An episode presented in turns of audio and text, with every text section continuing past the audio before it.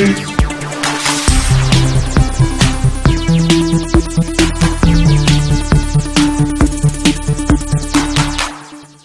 Thursday evening to you. It's GameFace episode 56 on Sifted Games. We are in the doldrums of summer. Yep. The doldrums. I mean, it is so dead in the industry. In fact, I think this week Sifted set its record low for hmm. traffic, Wow. Other than last year at the end of June. I think a, Everybody's having a good time. They're outside. Yeah, They're I don't catching- blame They're catching Pokemon a lot of people are on if they can get on the damn servers. Yeah, exactly. A lot of people are on vacation Yeah. and just doing their thing. A lot of people too, after E3 is over, they just kind of take a breath. Yeah, they're going to the beach house at the vineyard. You know. Yeah, but uh, it is a slow time right now in video games. It's actually kind of good to catch my breath. I do want to mention though, uh, right off the top, next week we may not have an episode of GameFace. I've got a ton of stuff going on behind the scenes. Uh, there aren't a lot of topics to talk about. I kind of looked at the release schedule for next week. There's not a ton of games.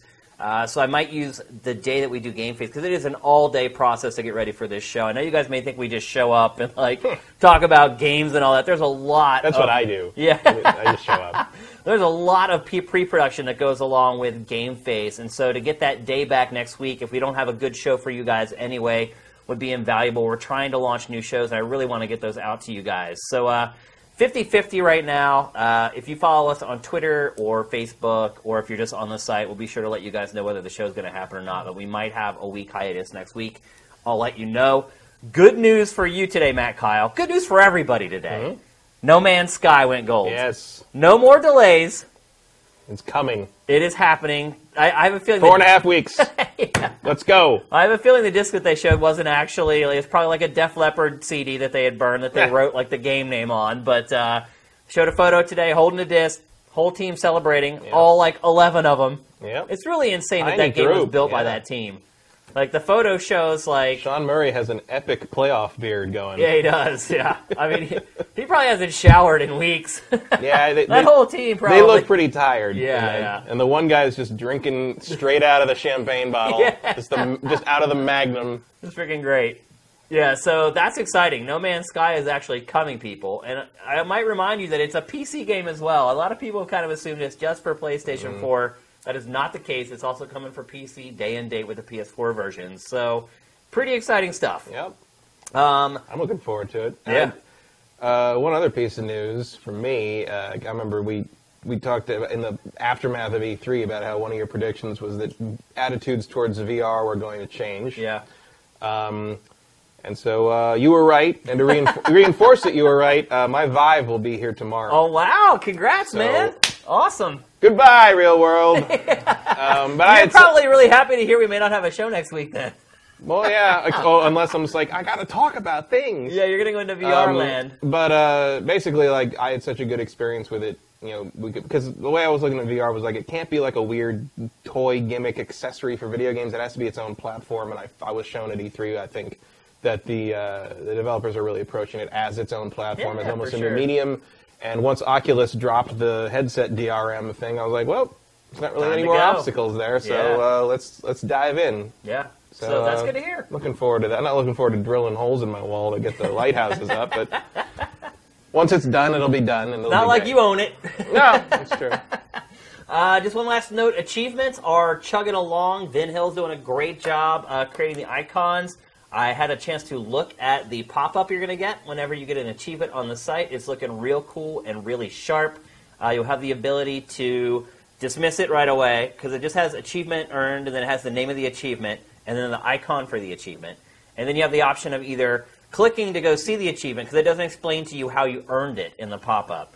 Uh, so you have the option of going to see how you earned it or just dismissing it and letting it go. I have a feeling some people will be doing some dismissing because when it all launches, if people are going to get like deluged with mm-hmm. pop-ups, it's going to go doink, doink, doink, doink. Does it make a sound? It does not make a sound. Do you guys want a sound? Would you want a sound?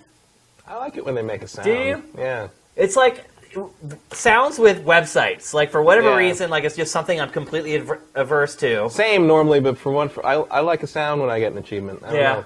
We'll take look a, into it. take maybe. a poll or something. Yeah, maybe we'll we'll add a little jingle or something. That could be really annoying if you get like Oh, yeah. 40 right in a row. But it could also become something that's you know associated with Sifted. The Sifted, It's Assisted true. chime, We'll make a little chime chime. or a jingle for it. We'll look into that and see if we can make that happen for you guys. It would also be funny too if people got like 50 in a row and then they filmed it with like their cell phone camera of all the achievements popping up and then uploaded it and it kind of went viral or whatever. So lots of angles to consider Hint, when you hint. do anything for a website. Yeah, hint, hint.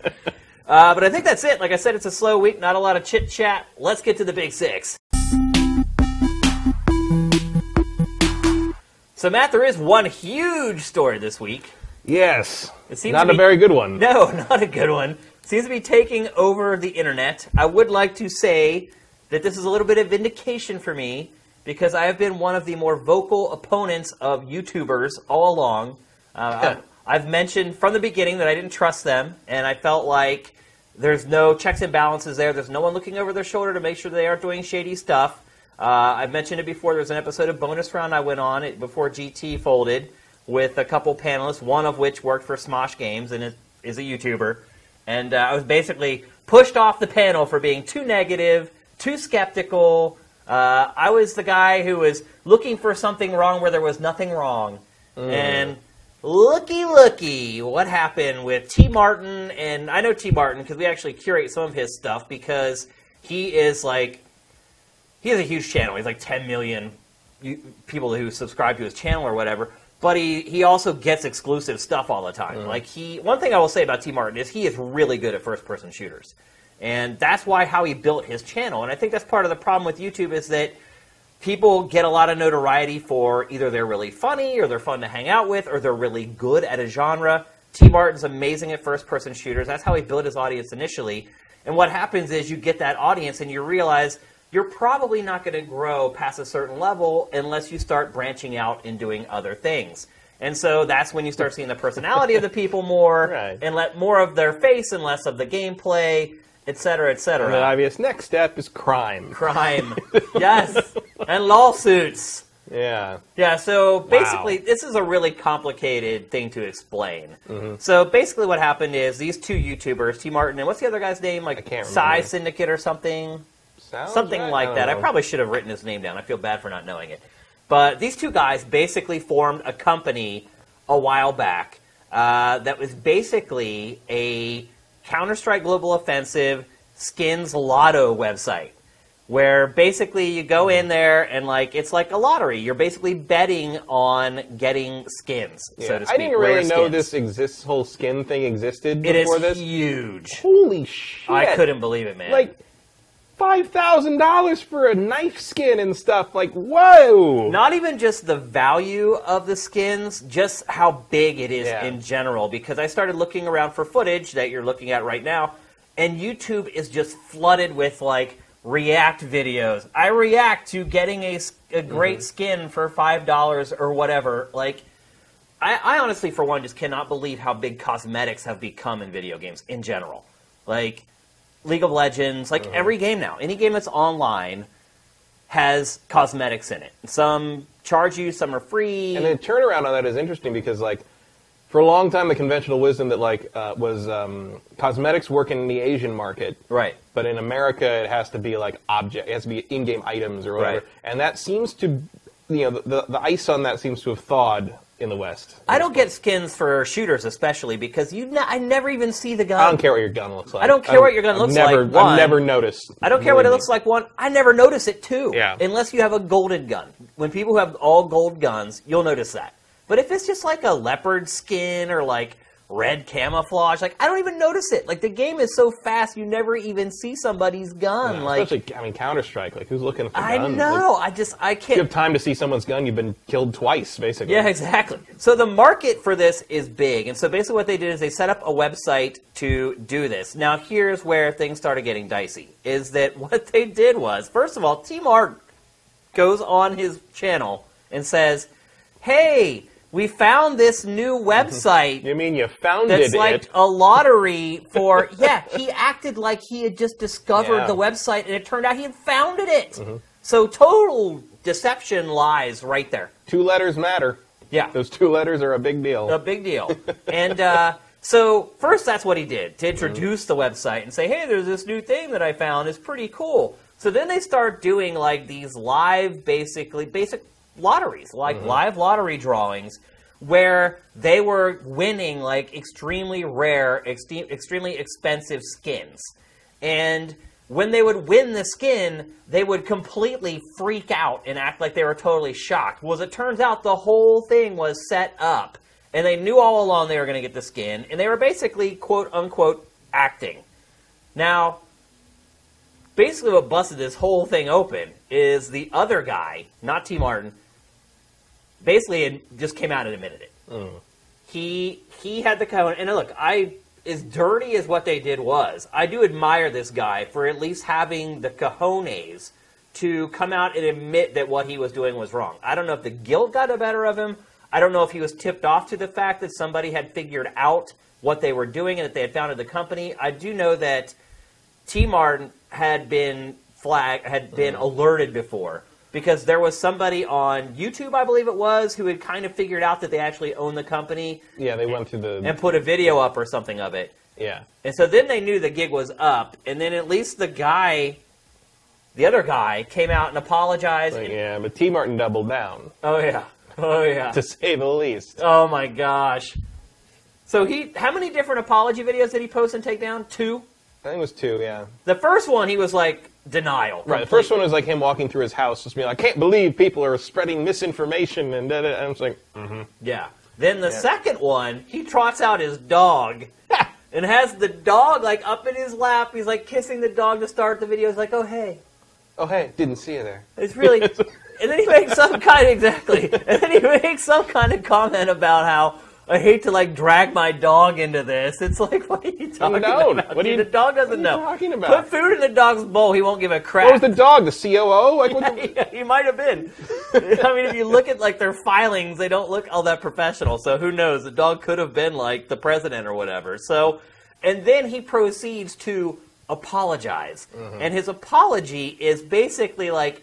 I'm sorry you didn't do the research to discover that I owned the company that I was acting like I had just discovered, even though mm-hmm. I founded it. and the great part about all this was like sort of the waiting around until he like until you're waiting for him to figure out or have someone tell him it's like, yeah, what you did is illegal. Illegal. And like so- really, really illegal. like It's- it's not like oh we didn't do our research. It's like no, you broke the, the law, son. Yeah, and so there was a big class action lawsuit against Valve because Valve does have some responsibility in this because it created the environment that fostered Mm-hmm. this website essentially. It and it kind of I don't want to say it completely turned a blind eye, but it kind of did. It was kind of like, well, you know, Yeah, all right, that's we, what you wanna do. created this, Yeah. and whatever you want to do with it, like that's fine. Like Valve is smart. It knew what could ultimately be the outcome of this. And so it does bear a little bit of the responsibility, but in my opinion, obviously the most egregious of mistakes was made by T. Martin. And so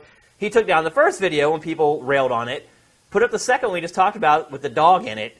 That one got taken down too. He went back through his channel and deleted all of the content related to their website.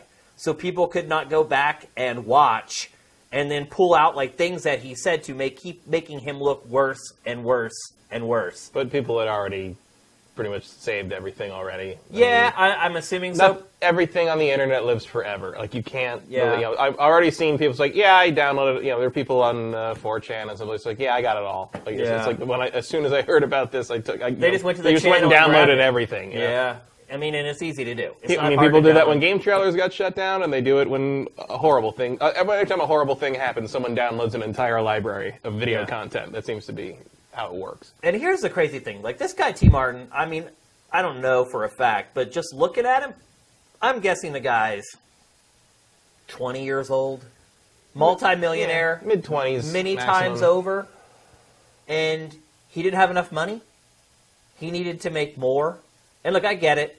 There's lots of businessmen out there. They make their first million and they can't wait to make their first hundred million. I understand that mm-hmm. part of it, but the desperation that he showed to increase his wealth, to one break the law, as you mentioned, and two just morally to do what he did, because you know he's and to do it to the people who made him that Who money. made him that place. money. Like this, those are his viewers. Exactly. And then you start to wonder, like, how deep does it go? Was he like gaming the website and like yeah, con- they, like- controlling like, who got what skins? Yeah. Like, Well, meanwhile, all clearly people, they could if they were staging those exactly wins before. they could totally stage like who was getting what, and so was he making sure that his friends were getting all the skins that then they could flip on eBay or wherever they sell that crap. Yeah, like, I have what, no a, idea. what a rabbit hole. It, I mean, it could go really, Yeah. really deep. But I think what we want to talk about here today is that, like, I guarantee you, he's not the only one doing this crap. Like, Uh-huh. he's not the only YouTuber who is doing stuff that he should not be doing. And look, I've listened to a couple other podcasts this week who've discussed this topic. I listened to Jim Sterling's uh, thoughtful rant on it. Sterling's was good, and also if you want a much more in-depth exploration of this, uh, Jeff Cannata's uh, DLC goes way in depth on this thing. Wait, And does it- Jeff Cannata have a show called DLC? yeah? Oh crap! What? Because I was going to do a show called DLC. Yeah, don't do that. It stands for it, down, it stands for something, but like, Oh, that Um, sucks. But I'm yeah, glad I know that because we were working on the motion graphics for the show like beginning like tomorrow. yeah, don't do that. Thanks. But no, he has, a show called DLC, and they go real in depth on this. And it's if you care about the you know internal machinations of how this all worked and everything, like they, he goes deep, deep into it. So, Yeah. so watch that if you want more. so, look, a lot of people have talked about it. We're not going to sit here and talk about this for an hour or whatever because it's the most popular topic on podcasts this entire week. Mm-hmm. But like you say, if, if it's happening in one place on YouTube, Yeah. got to be happening in another place. and imagine some of the other YouTubers who haven't already made five or six million dollars, Mm-hmm. who are you know probably still making decent money, but they're like, I'm making a hundred grand a year. I do admit that, like, because of this, I've also seen some videos where like guys bet like five thousand dollars worth of stuff on one roll and they lose it all, and like you, you know, there's basically it's reaction videos, except you're actually watching someone lose like a month, a month, like two months rent. And they're just like they just sink onto the ground, and like there was one where some guy's girlfriend comes and is like, "What did you just do? What did you like screaming at him? Like, what did you just?" But it was real. No, it, was, like, it seemed to be real. seems Like, to be. if- People if it- seem to think this, if it this was- website was real. if it wasn't real, um, he's a real good crier on cue. yeah. Oh, he cried. Oh, he was devastated. But you know what? I like, but then why did you bet I don't feel right. I don't feel bad for somebody that does that Now because when it comes to gam- I mean, gambling it's is so what it is. dumb. It's not even just gambling. Like To say gambling, nothing of the underage gambling. underage situation. gambling, but just blowing that much money on a skin, like that's insane. It's insane. Yeah. Something that could easily just be like deleted and taken away, like mm-hmm. a bug, a glitch. Right. That's the great thing. Is like this is a totally legitimate like thing that everybody does, and is everybody's like, oh yeah, it was hundreds of dollars for this skin, or da da da. da. And then like. Denuvo is on Inside, the PC version of Inside, and was like, they could take our game away at any time. You're not getting my 20 bucks. And Yeah. It's just like, what? like, what happens when Team Fortress 2 stops and you no longer have your $5,000 bloody knife skin? Yeah, or That your no one hat. can see anyway. I don't get the whole skin thing, but I don't want to sit here and like you know rail on people who do like that whole scene. I mean, the the crux of the discussion here is YouTube and the lack of oversight. There's no, I mean, there's no way to make sure any of these people are doing what they're supposed to be doing and not Uh. doing what they should not be doing. Like, it's the Wild West. Well, I also don't get like you know, there's that element of like, oh, they're honest or they're. It's just like, yeah, that's know, what a lot of people say. Oh, I like YouTubers because they're honest. They're real. It's like you know, all those people get paid obscene amounts of money for this stuff. Like, you know, there's the top Let's players. Like, they won't touch your game for less than ten grand. Oh, 10. That's And low. like, I mean, it is not. It, that is slowly starting to fade. Like that is on the on the downhill right Yeah, now. yeah. I think that that world. Yeah. Um, but for a long time, that was how that was how it worked. And like anytime you saw a game of any kind, no matter how obscure you thought it was, on one of these top level Let's Play channels, those people were making five figures a day doing it. Well, the funny part part about And it then you th- do you think you're going to get an unbiased? I mean, sure, they'll like say some, they'll point out some bad things about the game, but it's like people doubt game, uh, you know, you know, mainstream game Oh, press yeah. people when like yeah. they get like a sticker. yeah, they, you know? they accuse like all these websites of being paid off, and it's like those websites have like hundreds of people Mm-hmm. working around them, watching them do stuff. Like, there's nobody watching the YouTubers. Like, they can do pretty much whatever they want, and like, and they do. and and like, there's a very easy way for them to throw people off the trail because the FTC or the SEC, I can't FCC. remember, FC, FCC Yeah. controls YouTube. They said basically told Federal YouTubers Communications like, yeah, yeah, yeah. said like, look, if you're FTC is like a flower delivery. yeah, yeah, that's FTD. FTD. Okay. But uh, Federal Trade Commission. they, the FTC. Yeah, they instituted this policy that said if you're getting paid, you have to disclose that you're getting paid. So all you have to do as a YouTuber is disclose one or two of your videos and say, "Yeah, I'm getting paid for this," and then everybody's like, "Oh, he's disclosing when he's getting paid." You don't know what he's doing with the other like 30 freaking videos that he publishes per month or whatever. There's just there's no way uh. to know. And I have a feeling that this is just the beginning, and we're going to start hearing more and more stuff about this. I wouldn't be surprised if, like, because here's the thing what's happening is you have very young people getting crap tons of money.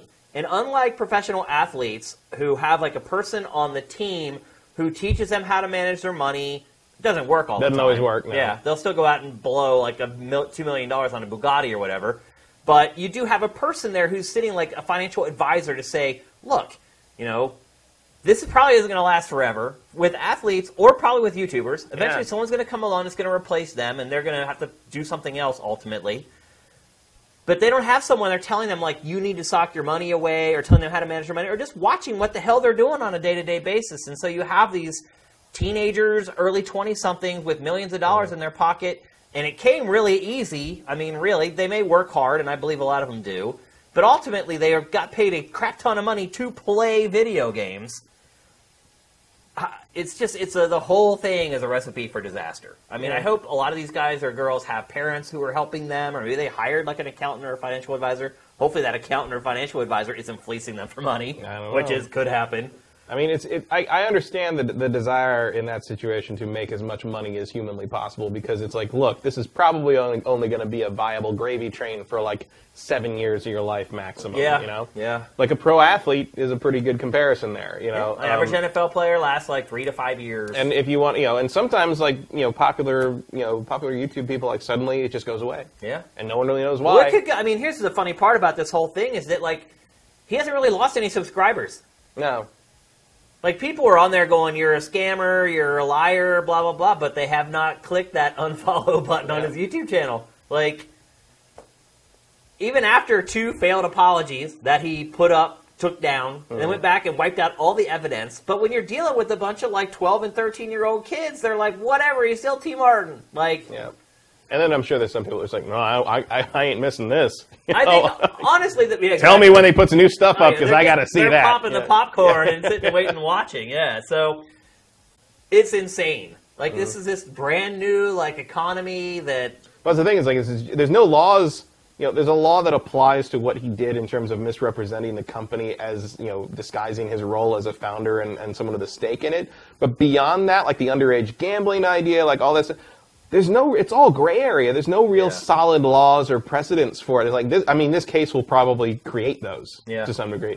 Um, but it's fascinating because, like, you, like you said, it, it was the Wild West out there. Like, no one. There's no legal handbook for this. Like, it, like this is all new. well we had a It's president. fascinating. It's really fascinating. We had a man run for president. I think believe it was four years ago who said he had never used the internet. So Mm, mm-hmm. most of the people who would set the laws into motion, they're old. Like Yeah. they don't even understand the internet. It's why like all the policies that are set up for YouTube make zero sense because they were all written for like radio and television like 10 uh-huh. years ago. That's why like as a content creator, it's your responsibility to go find all your content and contact YouTube instead of it being YouTube's responsibility to keep copywritten stuff off of its service. It's like the laws for this stuff are ancient. They don't apply to the internet. They have no relevance in that market. So uh-huh. And it's not going to change anytime soon. Like those laws generally take years Yeah. to pass, and no one's even Well, started trying to up to abridge the legislation. So I have no idea. It's going to be, you know, this case will probably create some of that. Who knows if it'll go higher than that, you know, in terms of higher courts. Um, whoever's appointed as Supreme Court justices over the next four to eight years is going to, you know, swing that one way or the other. Um, and then, you know, our generation is slowly going to get into power and, and younger than us, and we all are much more tech savvy than the people Yeah. who are in charge right now. I mean, Obama is technically, you know, more tech savvy than I think anybody who preceded him, and Yeah, probably sure. whoever's going to succeed him. Yeah. But uh, as we slowly move ahead, that'll happen, and then our laws that our generation makes will be out of date for the next generation Yeah. as they're trying to figure out whether an AI is a person. Yeah. I think the biggest problem here is that Do robots have rights? Yeah, no one's going to learn a lesson here.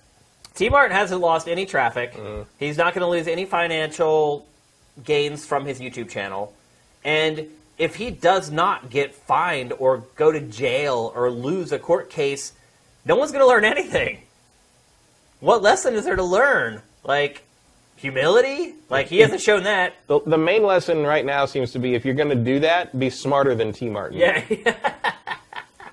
yeah, I think you're right. And I'm sure there's a lot of people who have been doing nefarious things out there right now who are like, hmm, who did I tell that I was doing this? Because the other part of it, too, was when you're dealing with young people, a lot of times when they get backed into a corner, they strike Yeah. out. And so if somebody along the way had a conversation with T. Martin about some shady stuff that they were doing, they're sweating it right now because I could, based upon his two quote unquote apologies, I could totally see him being the guy who comes out with the next video and says, "I'm not the only one doing uh. this. I know blah blah blah blah blah are all doing it. So if you don't like me, you better not like." Like I could totally see some immature type thing like that happening. So this isn't over, people. That's why you, that's why you separate the kids into the different offices when you interrogate them. You're absolutely what they right, did. though. That's why you because do it. because the kids crack. Yeah, I mean that's also why police separate people in a crime yeah. because they don't want them talking together and trying to figure out a story. So I don't think this is over by a long shot. Well, it's No, definitely not not, over because charges are being brought. them. I mean, it. We'll hear about it intermittently for the next like you know couple of years. probably. yeah, and I think the other part of it too is that people who I'm interested to see what happens to Valve. yeah yeah Like if they're gonna, you know, if they're gonna be able to kind of weasel out of that, or if there's like gonna be more evidence that they knew more than they're letting on, or they're going to it- have to give up a lot of data. Yeah. I mean, it, imagine how exciting it would be if Valve's computers got searched. Wow. The stuff that could come out from that. yeah, That could be exciting. because we all know that uh, Half Life 3. One of the other issues is um, that is happening right now is that uh, it's been pretty well established uh, that government sec- computer security is somewhere around the 1991 Yeah. level. It is. yeah. Um, so if Valve has to give some, some of that data, I guarantee that data will find its hands, Oh, find, find its way into the hands of people who will share it with everybody. Yeah, and I think just one final note that I want to share is that if you think about it, the people who would be bothered by this, people who have morals and ethics and actually care about that kind of stuff. Look, when I was in my teens and my twenties, I didn't think about a lot of stuff like that. Like, I just wanted to enjoy my life, get through school, blah blah blah. Get rich or die trying. Yeah, like adults though, people who would look at this and be like, I wouldn't do that. They weren't the people watching people like T. Martin anyway No. there ultimately is going to be very little penalty or detriment. In all honesty, T. Martin probably should have just said nothing. Well, yeah, you always should say nothing. Yeah. le- legally, you say nothing. Like Yeah. that's the whole point. Yeah. Like nothing. The right you- to remain Nothing silent. you can ever say is going to improve. That's that's that's a advice for everyone. Yeah. Never say anything. you Ever. Like think you're in deep crap, just if you're in trouble, you talk to your lawyer and you tell you say what the lawyer tells you to say, and that is it. I come from a long line of lawyers in my family, and the first thing you're taught is don't say anything. Yeah. Because Anything you say, it doesn't matter what you say. It doesn't even matter if you just tell the truth. which is why he went back and deleted all those videos. Yeah. Even if you just tell the truth and, and, and you're actually innocent and you did nothing wrong, if you phrase something wrong, uh, the police or the opposing legal team can take that, twist it, and cast reasonable doubt on you. It's Yeah. it's it's it's amazing, and I probably should have gone into it because I would have been really good at it. Yeah, like, I think just, you would have been a really good lawyer, actually. I just didn't have the patience to get through law school, Yeah. basically. It's not easy. That's a lot of reading. People. oh, I have a Like, buddy who went through law school and never passed the bar. yeah. Finished law school and he took the bar like three times, got a job at Comcast, Hmm. and was just like, why do I need the bar now? and he never went and took it again. He was Yeah. and now he's been with at Comcast for like eight years. He's making huge money up in a penthouse office and whatever. Maybe you should have been a lawyer. Maybe, but then I wouldn't be here. That's true. That's a good point. So, yeah, I don't think Good this will be the for last you. time we talk. exactly. I don't think this will be the last time we talk about this. There's going to be update. There is like literally like three updates on this story today. Yeah. Like figuring out like what to curate to the page and whatnot. Because once you curate something, like literally like an hour later, like for instance, later on in the afternoon, the whole thing broke that you know Valve was getting sued and that T Mart and this other guy were getting tacked and pulled into the lawsuit, the class action lawsuit. So new information is breaking. Like at least it has been the last couple of days, like every few hours.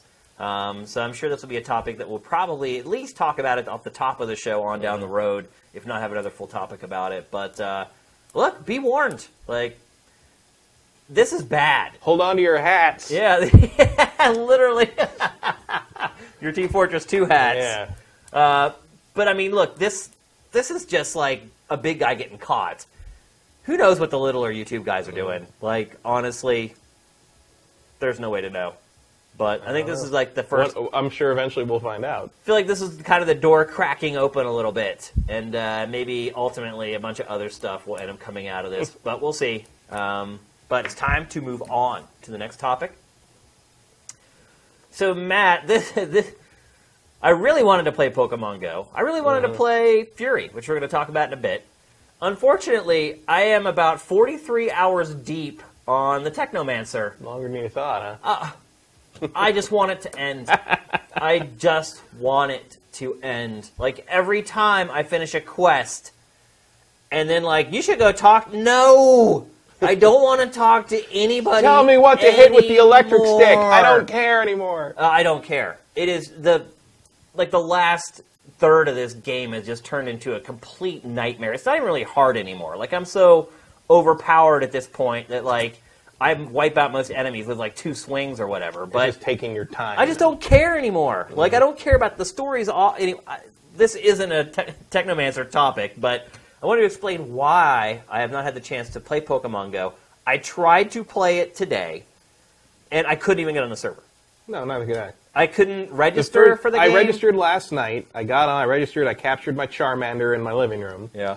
and then I was like, all right. I got it. But this morning I was all ready to like you know boot up Pokemon Go and because I live near like a whole bunch of museums and stuff, and I was like, and I've got like forty Pokestops near like Wow. like in like immediate walking distance. I can I could probably I can make a loop around like my neighborhood and pick up like forty or so Pokestops and.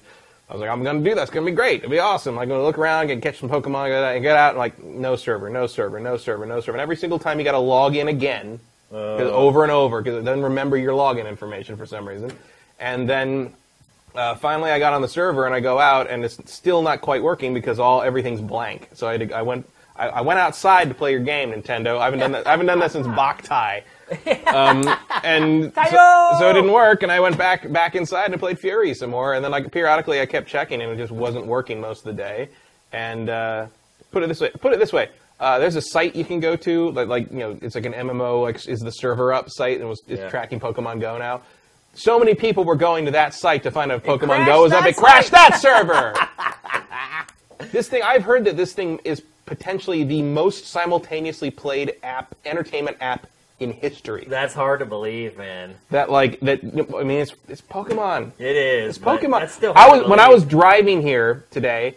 I saw two old women in their 60s or 70s, and I'm stopped at a red light, and they're like waving their phone around. Like, well, I'm like, what are they doing? I look around, and I get to, I get a glimpse of her screen. She's trying to capture a Pokemon. These two like grandmas were playing the Pokemon game on their phone, like That's walking around the block and like catching Pokemon. I'm Oh just my like, gosh. this is going to be crazy huge. This is Oh, gonna once you so see that, big. that's like the Wii. yeah. Once yeah. you saw like the Wii being played in retirement homes, that's when you knew it was going nuclear. but like, So I tried to log in on the app, and then I was like, "Screw this! This isn't working." I thought maybe it was just because my mobile phone or whatever went on my desktop. Same problem.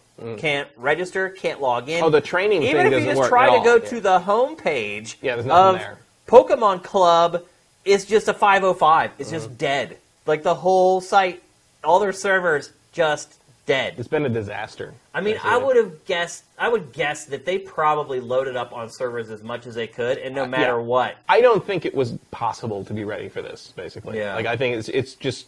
I mean, everyone knew this was going to be big, but like, this is crazy. Like the size of this is, So you, is you crazy. walk a fine line with this. Like, I think you know, crashing on day one is a good thing Mm-hmm. because people are like, "Oh my god, everybody loves it. Everyone's playing it. It must be amazing." If if the servers are crashing, the farther you go past that day, there's a quotient. I don't know what the exact algorithm is, but there is a quotient there where interest wanes over time, and people will eventually give Mm-hmm. up. I mean, it is the first time I was actually able to play it effectively uh, was when I sat down here and I like just checked it and I was like, oh, it's it's working. And like there was a there was an Ekans right there on, on the TriCaster, and there was a, a Geodude right there on your coffee cup, and I captured them both, and now it actually works. So like, Yeah. I'm hoping that they've worked out some bugs. in it. other interesting thing, Maybe late note- at night is. well, that's the other interesting thing to note is like all the pictures I've seen of people that's like, oh, I got this thing. Like they're all at night. because they're like that's yeah they're waiting until everyone's asleep playing. in the area. Yeah.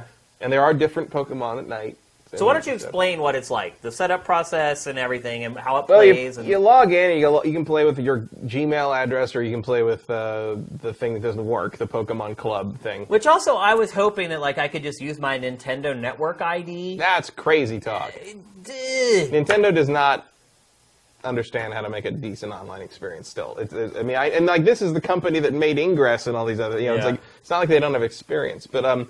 You create a character. You create your, your you know, with with really, really, really rudimentary uh, character create. You can pick like three different jackets and three different shoes, three different pants. Can you buy more with real money? No, not No. yet. Not yet. I mean, Wow. you, you just like you, and your three different backpacks and like uh, I think uh, a few different hair colors and that's it. Like different hats.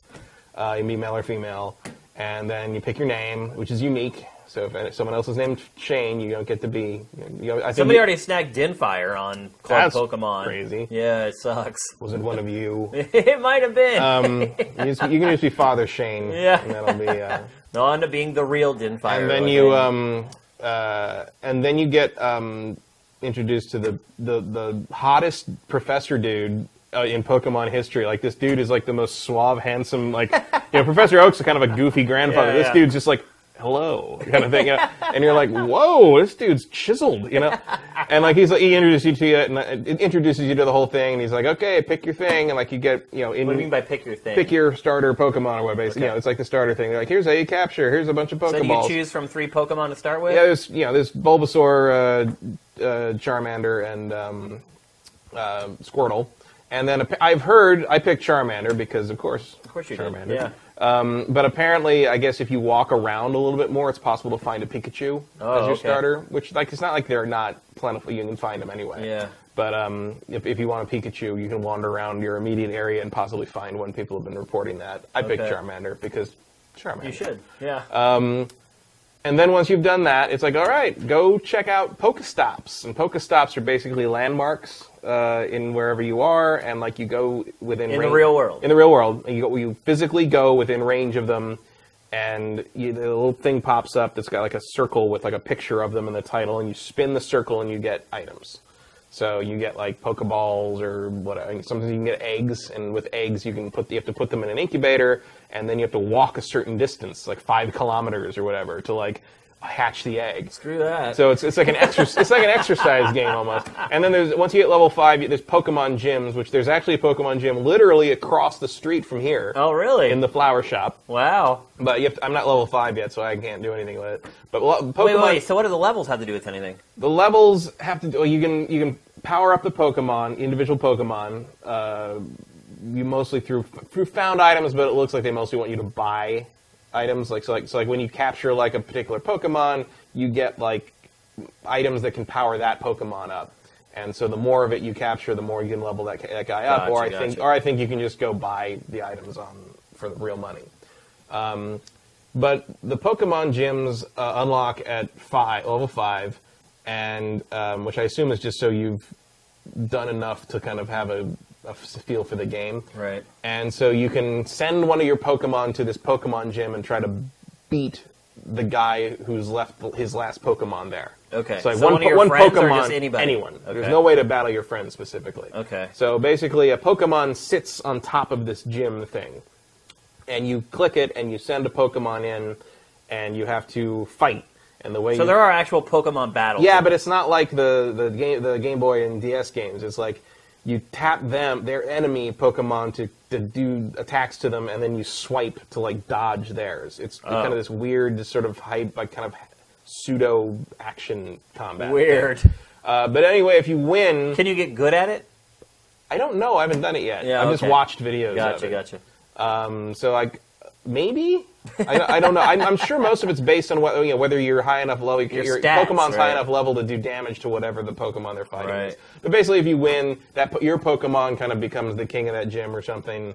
I think, and then uh, so it, it, kind then of, someone else you- basically you and own that gym, and then someone else has come along and beat you. And like the idea is, you know, Ingress had something similar. The idea is like you know, if you want to keep control of a gym, you have to keep coming back and like beating whoever took it over from you or whatever. And so you have to physically walk to that place every yeah, every you time. have to physically go. That's I mean, you don't have to physically go. You don't have to physically go to the gyms if you if, you, if they're within range, physical visual range. You can tap them and it'll show you. I, mean, I don't know. But you have to be like be able to see the location yeah, you have to. real eye. You have to be able to see it. yeah. But like from my That's apart- pretty- from my pretty apartment, there's like five visible. Right. So, you can not- just look out your window and pretty much. now do you have to um, like point the camera at the no. building? No. Okay. You just looking at you're just looking at the map. So just geographically within a block or something like that. Uh, like, I'd say like three blocks. Oh, okay. Three city That's blocks. not too bad. You, can- you can see pretty far. Um, and you can tap on any like the Pokestops and stuff, and it'll show you exactly what it is and where it is, and the title. It'll just say um, it's too far away because you got a big ring around you, and you have to like the the thing you want to interact with basically has to be within the ring for you Yeah. to use it. And then as you walk around on the map, you'll see little like puffs of grass, uh, like on the sidewalks and stuff, and that's where Pokemon are. Okay. So if you w- go near there, uh, in theory, because when I was doing it, the server wasn't working, so I just see puffs of grass and nothing would happen. Right. But uh, puffs of like you'll see like the Pokemon, you tap the Pokemon, it's like okay, look for it, and you like, and that's when you do the AR thing and you find Right. where it is, and then you throw a Pokeball, which is like, there's like kind of a there's a skill to throwing the Pokeball so it hits them. But you don't have to like fight them and wait until No, they're almost you don't have to weaken. You don't have to weaken them at all. No, you just have to Oh. hit them with the Pokeball because Gotcha. the Pokeball. I mean, you get Pokeballs for capturing things. You get Pokeballs for sometimes if you go to a Pokestop, um, but you're probably gonna end up having to buy Pokeballs at Yeah. some point. Um, That's kind of what I figured. yeah. so you know Five dollars for a master ball. Yeah, it's um, like it's it's a it's a cool way to kind of make me walk, I guess. You Yeah. know, you know, it's like if they're if they're looking to make kids exercise like without thinking about it, like it's, it's a pretty cool pretty cool like angle on it. Yeah. Um, I mean, this is it's very similar to. I mean, when Pokemon first came out, I was like, they need to make one for phones. But my idea was because this was back when we before this was like 1998 when we I had some this stupid little Nokia thing that had a camera that like it's like oh look it's like it's like a postage stamp. now. Literally, the And, size uh, yeah. postage stamp. But I was like, oh, you should take pictures of things, and then the game can like you know compare it to like whatever silhouette of a Pokemon it matches the best. That'll be it kind of like a Pokemon Snap thing, I guess. Yeah. Like that'll be what what you get, and then you can use it to battle with people. Um, so this is kind of similar to that idea, but not as involved, and it's more um, just an excuse to get get people out and out and about, I guess. And I have, you know, I did see a couple other people doing uh, clearly. I mean, you can tell when someone's doing this. Well, everybody because- knows because they're, like, because the they're kind of going like are, this, right? Yeah. I mean, But, so like- you could go there and you could have like ten people standing around with their cell Yeah. phones. So it's So um, the gym is the same location for everyone, right? Yes, the gyms are. are I think all all of them. I mean, the, like the Pokestops are very specific places. The gyms are. They don't have like the lamp, or else maybe they do because I can't see that. Because when I click on it now, it's just the the, the hot professor guy is just is just like. It's like, uh, like, oh, you're not level five yet. Come back when you're level five. And it's like, dude, I just want to see what the hell what the thing is. So, Like, I'm level like almost level three now because I've captured the guys on this table. Yeah. Um, and so I guess I'll I'll go out and try to do more like tonight after we're done. But like, um, I I did want to play. I was ready to walk around the whole neighborhood doing this like all morning, and the fucking servers didn't work. So I uh, I can't wait until I'm at like a hockey game or a Mm. club or a concert. well, see the fun. I mean, imagine looking through your phone at a concert and seeing like a huge ass Snorlax like on stage Yeah. next to like the DJ well, see that's the whatever. thing is like it's like they so they have done a pretty good job of making sure like like like the Pokemon you find match the place you find them to. Like if you like you go to a fountain, you'll probably find a Magikarp or Oh, something. wow. Or like graveyards, like people are saying like there's Gastlys in Wow. graveyards, and like so, it's a so- really ambitious game. These man. guys, I mean, these guys did stuff similar to. I mean, I think it's using a very similar map to what Ingress used, which was the same thing with landmarks or sort of these these hubs of magical energy or whatever. Yeah. And it sounds like they might have just find replaced a lot of them with like, okay, now this is a Pokestop. Like it used to. Be, it used to be a magical ley line vortex. and- Now. and and now it's a Pokemon gym. Yeah. Fuck you, you know. But um, it's. It, there's a ton of stuff, and it's everything's on a photo too, and it's like so. Clearly, they're using some kind of like Google Maps or, Yeah. or Google Earth somehow to do all this, which is probably why you can sign in with your Google account. Yeah, exactly Um, why. Yeah. But it's, I mean, it. I'm not gonna say it's a good game because, Yeah. like, look, if we were doing the, fa- it is on my fantasy team. It is, yeah. Uh, if if we were doing fantasy league stuff by number of players, I'd have won the next three years Yeah, off of this game. Um, I don't know how well this is gonna. I mean, I know what was it? What did you? What was it? Pocket Pocket Gamer Pocket UK, Gamer. yeah. Like they said, basically, They this gushed is. over it. I mean, it was like that. It was like when the teacher reads the essay in a Christmas story in the Yeah. dream sequence. It's like it's like the, the mobile game we've been waiting for all our lives, and it was like, oh, okay, bro. Like, Yeah. come I'm on. surprised they reviewed it so quickly. Seems like a Um, game you'd have to like spend a lot of Well, real there's time it's with. been in there's been a closed thing for a while. Yeah. There were a couple people at E3 who had it Yeah. and were showing me like how it worked and stuff. And um, so I'm if, I'm sure if you know they're big enough that I'm sure they had it early. Probably, oh, they're- um, yeah, they're Pocket Gamers, so Uh, I don't think it's all that good, and I, they don't give give any scores, so it doesn't help me. But um, it's not bad. It is free, worth trying. If you if you live in a city, like if, if you lived in like a super rural place, like I can't even imagine. yeah. like, how would it be fun? I don't. I, I mean, if you don't have a driver's license, I don't know what you're going to do. Like if you live in the middle Yeah, of that's a nowhere. good point. I never even thought of like, Like, yeah. know- what happens if people don't live near anything? There's a Um, lot of people in America who don't live near squat Get, get on your bike, I guess. I and know. ride a long ways. And then, and then How's I the guess battery life? That's been a big thing Oh, people have talked about. dismal. Like it's, yeah, it- people are saying it like completely destroys your battery. oh yeah, it, it takes about three percent of my battery every seven to ten minutes. I. Whoa. Like I, I played around with it for like 20 minutes last night, and um, Miitomo did the same thing. and I think my battery went from like 80 percent to like 68. I mean, I mean, it was- GPS, anything with GPS enabled. They are bringing out Kills your um, battery, at- but- near the end of the month. I think there's. I mean, it's probably all sold out by now, but I'm, I'm sure they'll make more. But it's like a little like thing. It looks like you know like a teardrop like map marker Yeah. from like Google Maps. Yeah. But it's a Pokeball. Uh huh. Um, and it's like a wrist. It goes on your wrist or goes wherever. And what it is, it Bluetooth tethers to your phone and keeps the app going when it's asleep, but through through the, the the device. And basically, if you go somewhere where there's a Pokemon or you go somewhere where there's a Pokestop or whatever, it'll it'll vibrate and you can just tap it and it'll capture the Pokemon or it'll it'll like get the items from the Pokestop for you, so you don't have to actually pull out your phone and do all that. gotcha. So that will that will save battery life tremendously, and it also you have to buy like another. you have to buy another thing. It will make you look a little less like a crazy person. Yeah, I 'Cause guess there's right. already been stories uh, of people Car getting stopped by the and- stopped by the cops Yeah. for like what because they people think they're terrorists or whatever. I like, saw videos on YouTube of people driving, holding their phone up and looking at their phone while they're the GPS on the Pokemon Go while they're driving. I don't know if they have a GoPro rigged on like the car seat of the Yeah. car. I'm just like, what are you doing? Like, a lot of cameras in one vehicle. I mean, there could be. cr- I mean, Nintendo could get sued over this. Well, you're waiting for like the first time some kid wanders across a freeway to find a Mewtwo or like you know Steps right into traffic, not paying attention. or goes somewhere where maybe they shouldn't be. Right. And some That's bad shit happens. too, You yeah. know, like who knows? I don't know who's playing this, but I assume some kids want to play it. I mean, when they were like mapping out cities for this, did they say, okay, here's Philadelphia, this is North Philadelphia. We're There- just going to there are no Pokemon no in Philadelphia. Pokemon. In, exactly. they should just make the whole city no Pokemon. Sorry, Philly. but in particular, North Philly, like I seriously wonder that. Like, did they exclude certain areas? Like, what about like the red light district in Amsterdam? Like, did they exclude certain like Golden Gai in Tokyo? Like, who knows? Like.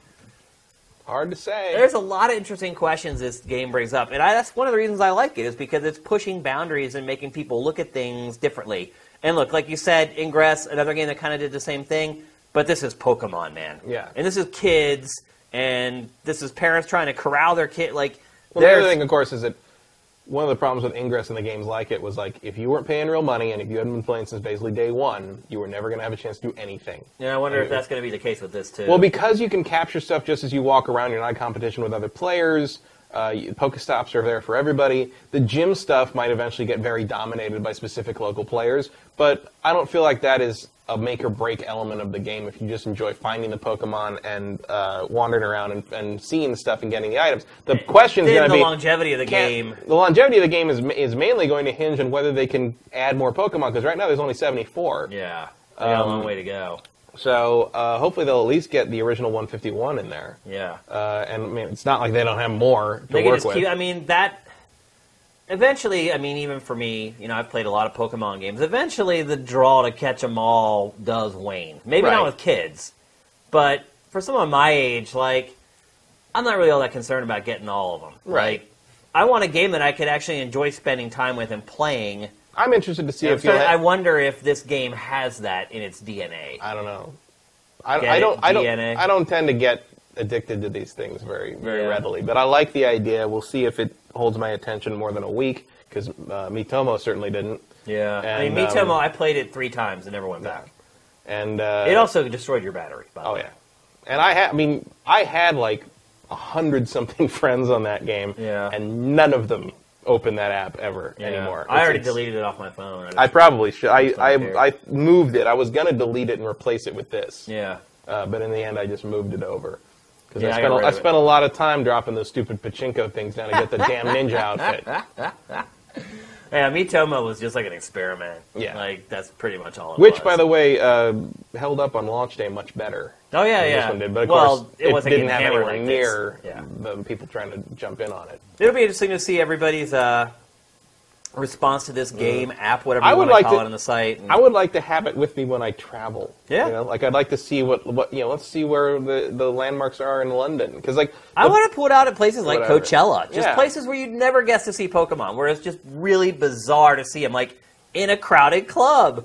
Like, what happens when you pull it out? Like, are, you, are like the people dancing in front of the Pokemon? Like, no the Pokemon's superimposed. it'll be over top. Yeah. Ah, so the AR isn't that good. No, I wouldn't say so. Gotcha. I mean, if you're just looking at like, like you know, it was pretty convincing that there was a an, uh, an Ekans just sitting right there, um, and Geodude was totally in your coffee. But um, Did he actually get in the mug though? he was sitting on the mug. on yeah. the mug. Okay. Because in the mug, he would be obscured by some of the No, mug. he's too big to fit in the mug, but he was, Oh, sit- he okay. was sitting right there. It's cool. Like I love the. Yeah. I've loved the concept of it ever. s- I mean, I just love how there's like a real thing is like a gym, and there's a real gym leader. I just wish that the actual gameplay was a little more like real. Pokemon. a little more involved, yeah. It's weird to me how Nintendo seems to really reserve the actual Pokemon gameplay for the Handheld. handheld games. Yeah. Um, still a little The license to print afraid. Still a little afraid to really, you know, take that to the next level. But I have a feeling if this game comes out of the gate really strong, which it already has, let's be honest. Yeah. But if it really starts to die like Miitomo has in like a month or a month and a half, it'll be interesting to see if Nintendo doesn't start to rethink the uh-huh. mechanics of the game a little bit and try to add. There's no reason it couldn't be Right. that same thing. There's no reason why it's not a legit Pokemon game. This Yeah. AR, like I, I'm shocked that it's not. To be honest, like, and disappointed. But you know, that's the beauty. The good, the good side of the modern gaming market is that you can just up update stuff. Like, there's a dark side to that, and there's a light side, and this is the light side when the game isn't exactly what you want it to be, and there's an opportunity for it to become what you want you want it to be. So, we'll see. I mean, we're only two days in yeah. hopefully tonight, like while we're rendering out GameFace or whatever, I'll be able to actually get on the thing and give it a whirl. Um, but yeah, I still haven't had a chance to try it, so I'm glad you did, so we could talk about it a little bit. Yeah, it's it's a it's a it's very pleasant. It's a, it's a, it's a, it's a delightful, There's Matt's game eval, very delightful pleasant. little sweet tart. but um, yeah, as far as longevity, I don't know, and uh, hopefully it will actually work tomorrow morning, so I can uh, go on my poke walk. Yeah. All right. Well, let's move on to the next topic. So as I said, topics are slim to none right Yeah. now. So we're playing sleepover games. Yeah, so we have to get a little creative. Yeah, we're not going to play spin the bottle though. We don't have a bottle. We are going. we're going to play a little game called Would You Rather with video games. I'm sure you guys are all familiar with this. I think millennials are probably more familiar with it than maybe people in our age bracket. I don't know. We did this when I was in elementary school. Really? Oh, yeah. We never did. It was either spin the bottle or nothing. Whenever I was young. So we're going to play Would You Rather with video games. I think we have one, two, three, four questions we're going to to answer. Mm-hmm. And the first one is Would you rather, Matt, have normal console cycles or the new console upgrade system? Um, I might be exposing my age, but uh, I think I'd rather have my normal console cycle because I'm familiar with it and change scares me. Really? Is that I, the only reason why? I also don't like the idea of having to spend like 500 bucks every two years. Yeah. Like, there's no, like, I don't mind upgrading my phone every two years, but I don't pay for that. Right. I just renew my contract and they give it to me. and it's given to your But the PS Neo, I'm gonna have to pay out the ass for a PlayStation Neo. Well, you don't have to. You could If keep I wanna- original PlayStation 4 and be fine. Sure, but I want I want to be able to do the VR and the more you know up to date stuff, and I want to you know see Neo mode on the on the games and have stuff run at a better frame rate. You know, like that's you know I don't I'm not really all that interested in the Scorpio or whatever, but it's like the the Neo is like these are games that I can't play on my PC. You know, so like if I want to see them at a performance level that you know even roughly equates to PC, I need that Neo. Yeah. Um, and if that's just how they're going to roll from now on, like I don't know. I mean, if, if you know, we'll see what kind of a leap the Neo and the Scorpio are over the existing consoles. I imagine they would be substantial to some, you know, at at least in comparison. If the if the upgrade cycle becomes like, oh, every couple of years we put out one that's a little better, but not like quite the the you know these things might be a pretty big jump from like something that can't even run stuff at full 1080p to doing 4K. Like that's a substantial power jump. Yeah. Um, if they start to become sort of the difference between like the iPhone 6 and the iPhone 6s, well, like, I'm not going to be as tempted by that. So it'd be like Or maybe I'll- apparently the iPhone 7, based upon all the rumors Right. flying around. So. um, so maybe I'm like, you know, maybe that would be, you know, I'd be kind of okay with that in the sense that like maybe I get get every other one, you know, every four years, every five years, or whatever. Um, but again, I don't even, you know, they're swearing up and down that this is totally not how they're planning to do things from now on. This is just what we're doing this time. really? Is that And the, uh, I- a couple, a couple of them have said, I know Sony Because didn't said- Microsoft Sony said use that, the whole like end of generations? Wasn't that yeah, the but whole Sony tagline? Sony said something recently about how like, oh, this doesn't mean everything's changing. It just means like we want to do this, and it's just like, uh huh, yeah, I, I've heard that one before. So uh, I think it is a paradigm shift uh, in the truest sense of the phrase. Yeah. Um, whether Sony's willing to admit it or not. Yeah. Uh, it will be interesting to see if Nintendo follows suit when the time comes. Uh, I don't think they will. yeah. Um, but the idea, you know, the idea of a console as more of a platform than a exclusive garden is going to, uh, I don't know. I think it'll be fine. But uh, I would hope that in the future, the upgrades become maybe more frequent and less dramatic, so that I don't feel the need to have all of them. You Yeah. know, like that I don't need every PlayStation upgrade. I'm, I can maybe hold out and just get, you know, the 0.5 each time or something like Yeah. that. You know, I, I, I'm just, I see that and I see a lot more money re- being required to stay up to date. Yep. So I agree with you for different reasons. One reason is kind of similar, but the main reason is something different. So I agree. I prefer having the console generations. And the biggest reason is because I fear if you just have these small upgrades every time, there's no big story. And eventually, I fear that people will become apathetic with video games. Uh. There won't be that big launch. I mean, the uh-huh. launch of a new console is a The big launch, deal. the investment, the, the almost like the choosing a team Yeah. feeling. the leap, something Yeah. that you kind of mentioned. Like, I worry that these incremental little steps that they take will not convince people to engage with video game consoles anymore because it's it was already hard for a lot of people to see the upgrade from mm-hmm. last gen to this gen, particularly at the early part of this gen before they were really starting to write to the metal on these consoles. Didn't stop people from buying them, obviously. But I fear that over an extended period of time, it will make people a lot less likely to be interested in, game consoles. And it That's could, I think our point, industry yeah. and our mar- the market could ultimately suffer because of it. Because there's no big, like, boom, pow, here's the brand new PlayStation. Like, um, That's an interesting point because, like, what I'm talking about in terms of making it easier to pass up systems that I so you don't have to buy them every couple of years. Like by default, that will make it easier on your wallet. But like you say, it makes every console launch a non-event to some Yeah. degree. Like it, it takes that specialness away from it. Because it's like there aren't exclusive games that are only going to run on that hardware. Mm-hmm. Like the mandate so far has been like any game that you make for this has to play on the Mm-hmm. other one. Sure, it may look a little better and run a little better, but it's still that still gonna game. be able is- to play it. and that's the other big part of like when they show off new consoles is like, okay, what does like God of War look like on the new hardware, or what does Mario look like on the new Nintendo hardware? It's like you question, kind of though. lose all that. Do you? So like let's okay. Let's say the Neo comes out. You know, Neo's out. Like you know, whatever, it's fine. Play everything. Like when is the first Neo only game? Right. When does that happen? Is that When do, when do they finally decide to split the user base? yeah? When does that? I when- would guess when sales are just rock bottom. Mm-hmm. When everything's falling through the floor and they need a bump. Is that going to happen though? Like the PlayStation 3 has such a long tail on it. Yeah. Like play, I can I I, can see the still- vanilla the PlayStation tail 4. is still there. Yeah, I can see the vanilla PlayStation 4 going for a long time. Yeah.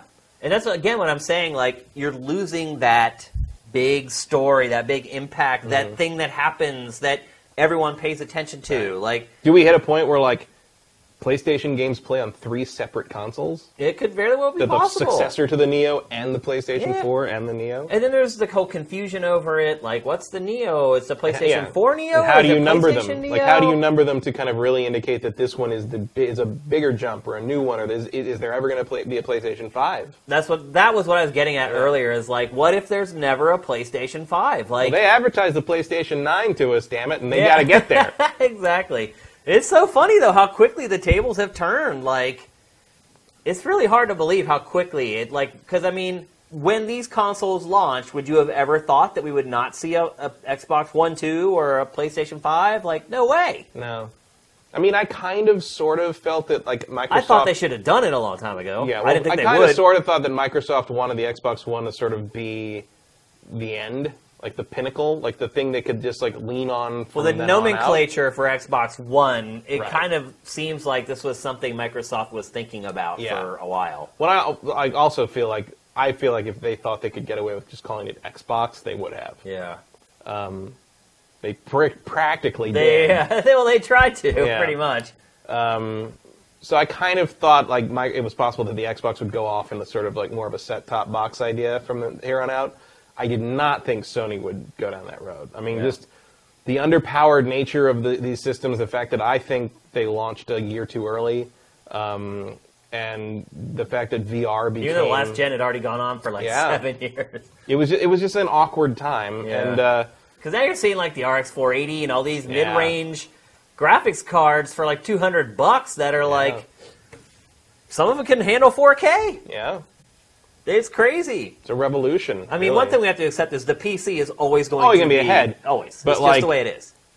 I still think that the, the consoles these these consoles are underpowered even for the time they came out. Yeah. Like I know they wanted to make them affordable because the lesson of the 599 US dollars uh, hung heavy in the air. Yeah. But these things are not powerful enough Yeah. for what where we're going, and especially I I think the the the quick adoption of VR as a concept by the core gamer demographic uh, has caught them by surprise to some. I mean, I knew they they knew they were going that direction, but I don't know if they were ready for like how enthusiastic the embrace of it has been. And so now you have to deliver experience that was like, you know, this can't be Kinect again. It has to be on a level that like people are expecting it to be, and for that you're going to need some new hardware real quick. Yep. So that's where we've ended up. All right, let's move on to the next one. Would you rather play the next Halo or the next Metal Gear? Who's making them? That's not part of the question. Well, yeah, but that's what's going to determine my answer. Well, Like, you know who's making Halo. You know Konami's already went on record saying that they're not going to abandon Mm. Metal Gear. That's why the question is interesting. Just, That's exactly why the, I created the question. I just think No Man's Sky. like, like I like I don't know. Like that's like, do I want to be bored or do I want to like be horrified? Like that's Take your pick. that's. uh I guess I'd play the new Halo. I played ha- I'd play Halo because that'll be over faster. I don't have a lot of faith in either of those series now, just because I don't. I That's why those two games were chosen. I didn't like Halo 4. I liked Halo 5 pretty well, but it didn't hold my attention uh, very long, in part because the stuff I like to play multiplayer wasn't in the game. Yeah. Uh, and I know they added a bunch, you know, firefights there now, and warthogs are in and stuff. But it's like, but it's over. It's over. that was late, that was yeah. November. Like I'm done. sailed, Yeah, it's- yeah. yeah. And um, I know it kind of makes me a dick about it, but it's like I, I, But I mean, what they're doing now is adding what a lot of people criticize the game for not Should've been having. there in the first place, Which, right. If you look at my avow, I mentioned a lot of stuff. if like I'm gonna go so- play like a one-off like multiplayer shooter right now, it's either gonna be Overwatch or Battlefront. yeah, Um, usually Overwatch. yeah, and um, but Metal Gear would just like make me sad and confused because like God knows what Kon- Kojima, Konami would do to that with Kojima not around. what Konami's So, gonna do to it? Yeah. I mean, it's not well. good. I mean, years from now, I, I hope that comes out in the same year as Death Stranding. Yeah, that Just- wouldn't that be That classic? just that just showdown, just just like yeah, Same day, even. My pick is Metal Gear, a thousand percent, a Yeah. thousand percent, because we know what we're gonna get with Halo. It's gonna be a pretty darn good first-person shooter mm-hmm. with a multiplayer that you know maybe they changed the multiplayer enough that I actually stick around longer than a week or two, which is basically how long I've played multiplayer on Halo Four and Five. Um, but otherwise, it's pretty much a known quantity. We've had two games from 343 at this point. We know what we're going to get with those guys. We know what kind of game, games they like to create and design. The brand new Metal Gear is a total wild card. Like, there's already been rumors swirling that Konami has tried to recruit developers to create the game.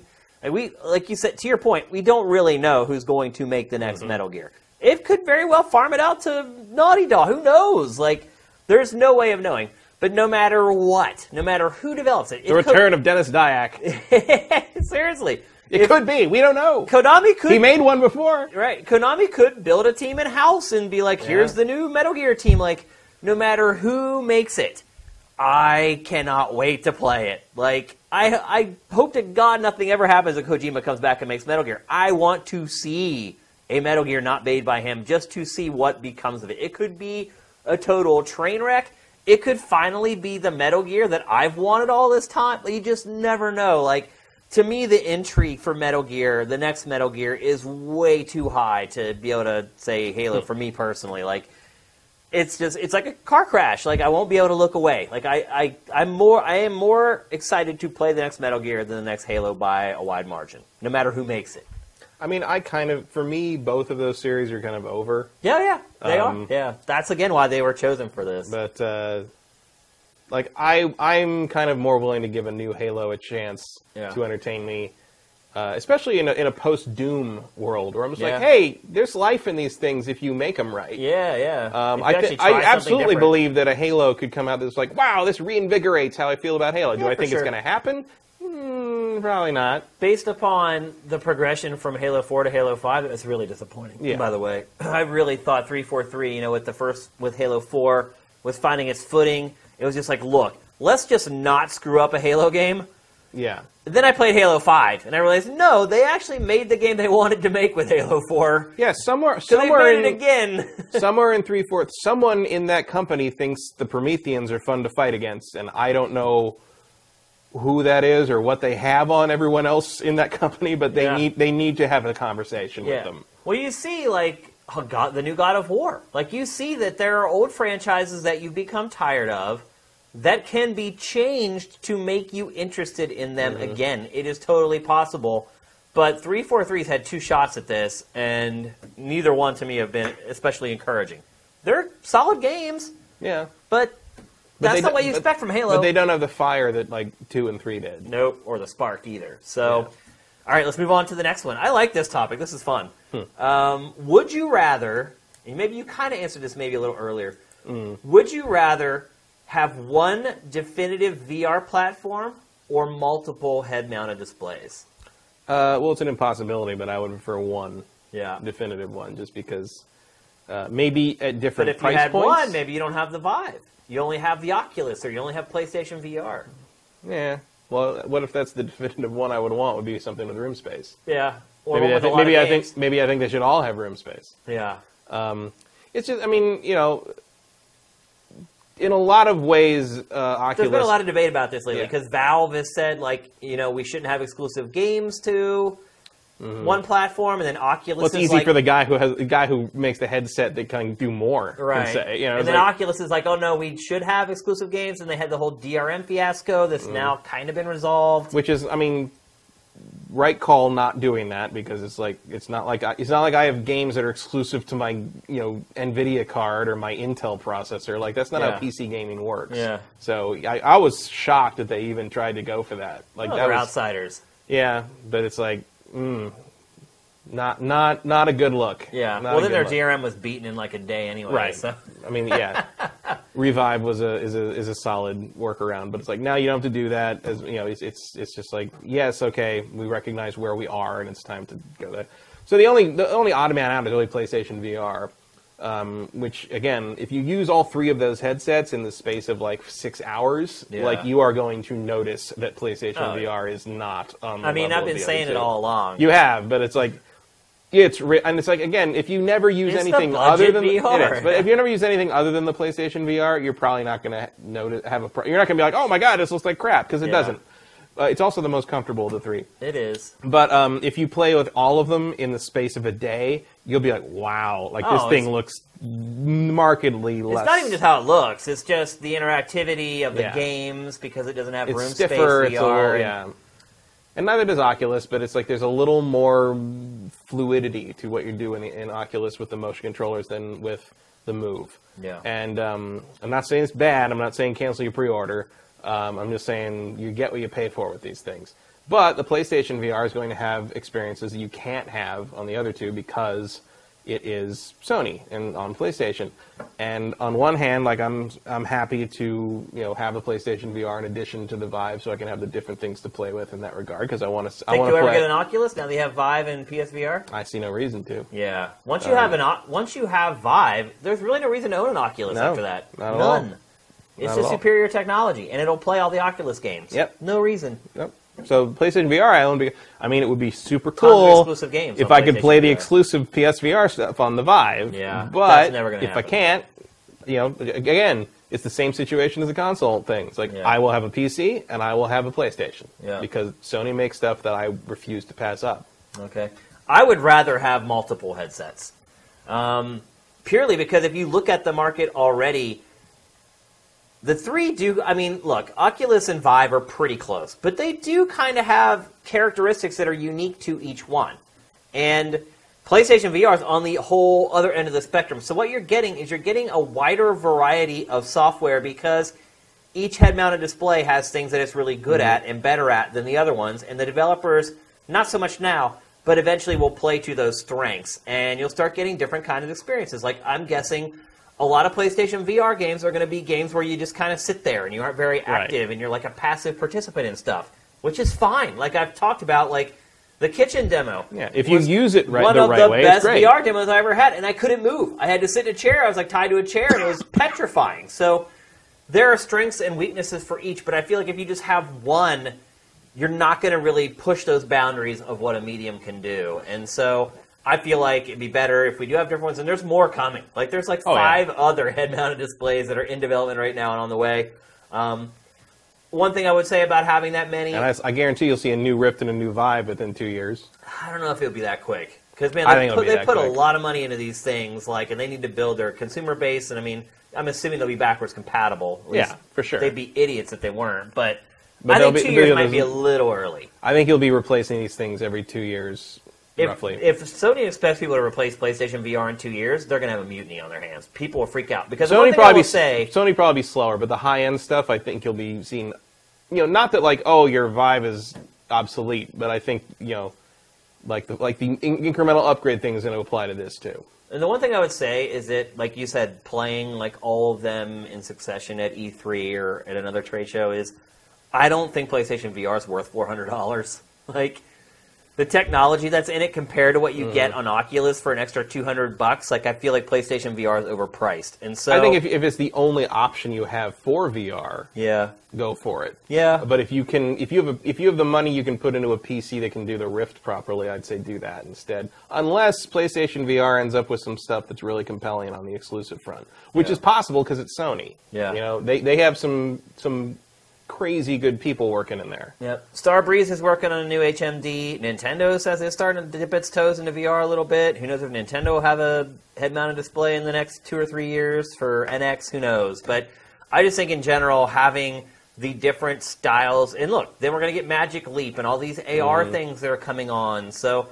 I just think the more variety, the better. I think there might be co- consumer confusion and the, the market Yeah. might get a little too crowded and things might get a little cloudy for the average Joe. I think as long as I mean, I guess I should say more like if there's as long as there's more of a I don't know if I care about a single platform so much as a unified spread. Like you know, if like I I hope that there will be a minimal amount of like oh I bought this one headset so I can't play this other thing. You know? Gotcha, gotcha. Like I want I at, at the very you know I don't know I don't care so much about only being one headset, but as as much as like you only have to buy one to play all the to games. play all the games. Like, like you know, if the competition among all the headsets is great, um, you know, in terms of advancing what the design looks like, advancing the, the comfort factor, advancing like the bells and whistles, what what have you, as things move along. Uh, a, a more affordable version that people can have on like a PC platform. You know, I'm sure that'll come along, something more akin to the PlayStation VR. Um, but like, I want, you know, I guess parity is what I'd say. I'd want like, I don't want someone to have to spend like a thousand dollars to play all the VR stuff they want to play because they need like this headset to do this, and I need this headset to do that, and I need the, you know, like I, I hope they they try to make it as accessible as possible for the people who are willing to throw what is not an insub- insignificant chunk of change at Hell this. no. All right, let's move on to the last one. This is a fun one. Would you rather have Sony and Microsoft unite or Sony and Nintendo? Oof. I would rather see Sony and Nintendo. Interesting. How come? Uh, well, because it was going to happen at one time.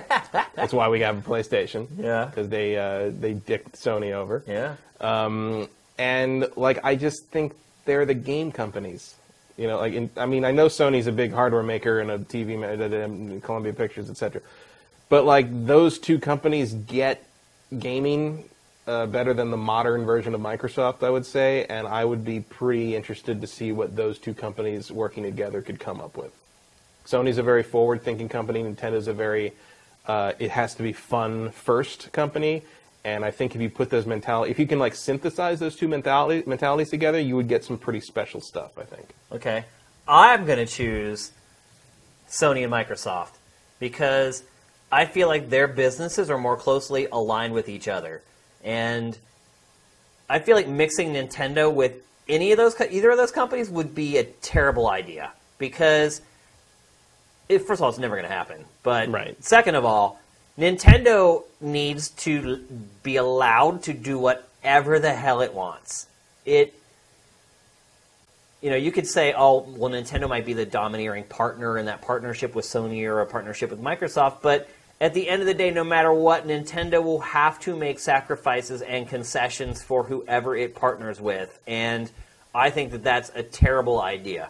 Say what you want about Nintendo's products. You know, we're looking at the Wii U right now, the miserable failure that it is but it actually does try to do new stuff other than just make another console with a better GPU and a better CPU in it. It actually tries to push the boundaries of how you interact with games a lot more than Microsoft and Sony. So Microsoft and Sony are running the same race, I guess is the best way to put it. And if you put them together, like they form into Voltron. You put together like Nintendo and one of those things, it's like Frankenstein. Like it just doesn't make any sense, and I just think it would be to the detriment of both sides. Like, I, I don't think it would be good for Microsoft or Sony to partner with Nintendo, other than getting like Nintendo's Mario and Zelda games on their platform to sell more software. Creatively, I don't think it makes any sense. I think Nintendo is always going to be better off on its own, and I think both Microsoft and Sony would be better off without Nintendo. So, I feel like the better connection there is Sony and Microsoft. And man, if they really were to join forces, imagine what they could do. That would be one terrible OS on a lot of overpriced hardware. I don't think it would be to the detriment of either one of them. though. yeah, I, I think it's the other way around. I, th- I think Sony and Microsoft would be the Frankenstein, and Sony Nintendo would be the Voltron. But think about this. So Sony's problem right now, and we'll actually talk about this a little bit later in the show. But Sony's problem right now is it's looking at Microsoft, and uh, you know, the last Pachter Factor was amazing. Like I don't know if you guys have watched it or not, but some of the stuff that Pachter says in that show is really smart. Like when he starts talking about everyone's freaking out. Oh, Mike, and I read, I saw this on every podcast this week. Everybody's like, well, why is Microsoft doing the Play Anywhere thing? Like, they'll never sell any Xboxes, and pe- they're totally missing the point. It doesn't matter. Microsoft doesn't want to sell Xboxes. Like, why would it want to sell something that it loses money on if it could make the same amount of money or more without having to fiddle with any of that crap? Just like, we said before, I was like, they just want you in their environment. ecosystem. Yeah, that's an it. And that's where why I think Microsoft and Sony are great because Sony has a problem with what Microsoft is doing because Microsoft has the operating system eh, for PC so that it has more flexibility in its strategy. Like Sony, for better or worse, is locked into consoles. Sony's got to get you to buy a PlayStation. Yeah, it always is going to have to. It doesn't have, there's no other way for it to go other than like streaming, like it's doing with PlayStation Now. That's its alternative. But we all know how that's worked so far. It could get better ultimately. It might be worthwhile, but right now it's it's not really worthwhile. And so Microsoft has the out. It has a way to spread its business and make its business more diverse. Sony is just locked into I mean what we're really discovering is this ancient like system of launch a console, launch games just for that console. And so I feel like, as far as puzzle pieces are concerned, Microsoft and Sony fit together much better. It provides an outlet for Sony to get all its stuff onto PC, if that's what it wants to do, sell double the software that it has been. Microsoft is smart. It's figured out, like, why are we so concerned about selling these PCs in a box that we lose money on every single one of for no reason when we can move people to PC, get rid of all that hassle, all that R&D, all that crap that we've been dealing with for the last 10 plus years Yeah, and just well- sell more software. Well, from a business standpoint, yeah, you're right. Like that would be the best synergy in terms of. But the question was, would I rather? Right, right. And I think Sony and Nintendo would give us some amazing games. Yeah. I'm not a Microsoft or a Sony shareholder, so I don't care how much money they make on the Yeah, I don't either. I want to see what. But what see, you I- when you put those two philosophies together, because before when they did that, they gave us the Sony, the Super Nintendo sound chips, Yeah. And they gave us the PlayStation One. Yeah. And that worked out pretty well. Well, the PlayStation 1 was actually Sony all on its own. Yeah, but they were like work, that was supposed to be the next Nintendo system. Right. But Nintendo didn't want to go to CDs, and Mm-hmm. Which makes was- you wonder why they were even talking Yeah. to them. So, Yeah. um, Well, I know it'll be- why. Sony wanted to get into the games business, Right. and so I figured we'll partner up with the biggest games company at the time. Right, and but then Nintendo's like, oh, we don't like this idea. This isn't going to work. Yeah. Oops. I mean, and then they did they did a very similar thing on a smaller scale with Skylanders years later. But uh, Nintendo Nintendo does has a hard time looking forward. That's the that's kind of my reasoning for Sony on that. Is like I feel like Sony would you know you put Sony kind of in charge of the hardware and sort of the the the roadmap, and just let Nintendo make games. Um, I think you would end up with some very compelling software for the first time in a while from that company. frankly, I'd agree, but I don't. I don't want to see Nintendo working on software with anyone or hardware with anyone. well, I don't I don't think you need to worry. Yeah. Oh, it's never going to happen. But it's a fun thing to discuss. Yeah. But uh, and I, I like how both of us had different perspectives that both are could to, that totally make sense and could be believable and viable. So I really like this topic. We're moving on, but I really liked Would You Rather. I thought it might be corny at first, but I thought it actually generated some really good discussion. So we might do that one again when we have another slow week. Now let's talk about Furi. Furi. Furi. This game got a lot of buzz on Sifted. A lot of indie games, you know, At we the last minute, I'd never heard of this before, like a week and Oh, a half really? ago. Yeah, I didn't I didn't know about this one. Yeah, we had. Uh, they didn't promote the hell out of it with trailers. Like there was literally before it launched, probably three trailers total for the game. Um, and a lot of indie games get lost in the shuffle on Sifted because we put we curate so much content every day that a lot of people don't even bother making it all the way to the, the end of their sift. And a lot of times, it, most people's ends of their sifts are just indie games, buried indie games. So this one somehow managed to rise above the other ones, like the debut trailer for it. Like people actually made it to the bottom of their sift and found it and really liked it. Generally, a lot, a lot of discussion, and so therefore it convinced us that the next time a piece of content for Furi came in, we rated it a little higher, and then it bounced up, and everyone sifts a little bit until ultimately most of the people who came to the site were kind of turned on to this game and excited by it. So I haven't played this either. Again, I've been playing the Technomancer. Matt, what are your initial impressions of this game? Free up, free for a PlayStation, Free for Plus PlayStation. Plus. It's a good price. But there's lots of people who have Um, Xboxes out there who aren't getting it for free, and they want to know. Is that on PC? Uh, I don't know. I don't know either. Um, I played. I played PlayStation. No, it is for PC. It is. It Okay. is, yeah. Played PlayStation 4. I got it for free from PlayStation Plus. Um, I would describe it as Hyper Light Drifter meets Nier, Okay. um, in the sense that you like explain. the uh, the combat reminds me of. I mean, it's not. It's deeper than Hyper Light Drifter, but like the sort of uh, emphasis on swordplay and dashing is very much uh, similar to, to how Hyper Light Drifter worked. No, it's a boss rush game, right? The it's boss pretty rush much game. just one boss after another. Yeah, with- What's in between the bosses? Walking. That's it. Um, and I was like, oh, I'll get like look for like you know I'll look for like collectibles or. No, like you walk like a slow bastard, like between the and it, to the point that if you push the direction you're supposed to go or press like the X button, your character will just walk to the next boss. Like you Oh, don't have to touch. You don't have to touch anything. like they, he just walks slowly. So basically just like sightseeing. and it takes a long time uh, because Oh, like, really? well because here's the thing the, the the character designer I think it is is the guy who did Afro Samurai, uh, which you would know in five seconds because a everybody has that kind of style to them Uh-huh. uh, that's sort of like you know exaggerated anime like you know the crazy hair and the and the flowing robes and and the you know and and here's the thing the main guy is a silent swordsman and then his the guy who like pops up and talks all the time is like this crazy weird dude who teleports from place to place in like a bear suit or something and he's just like the guy who would you know narrate everything in sam i mean Right. it is afro samurai The- like the, the narrative delivery system is exactly the same Which you know, and so like you Afro hit- Samurai is about the only good part of Afro Samurai. so- Right. uh, so you press the button and he slowly walks to the next area, and the the, the guy in the, the outfit, or I think is a bear. I don't know. I wasn't really paying attention. Um, he he like he he pops from place to place and like kind of fills you, uh, give, tells you stuff because you're you're a prisoner in this like weird prison, like monstrous like.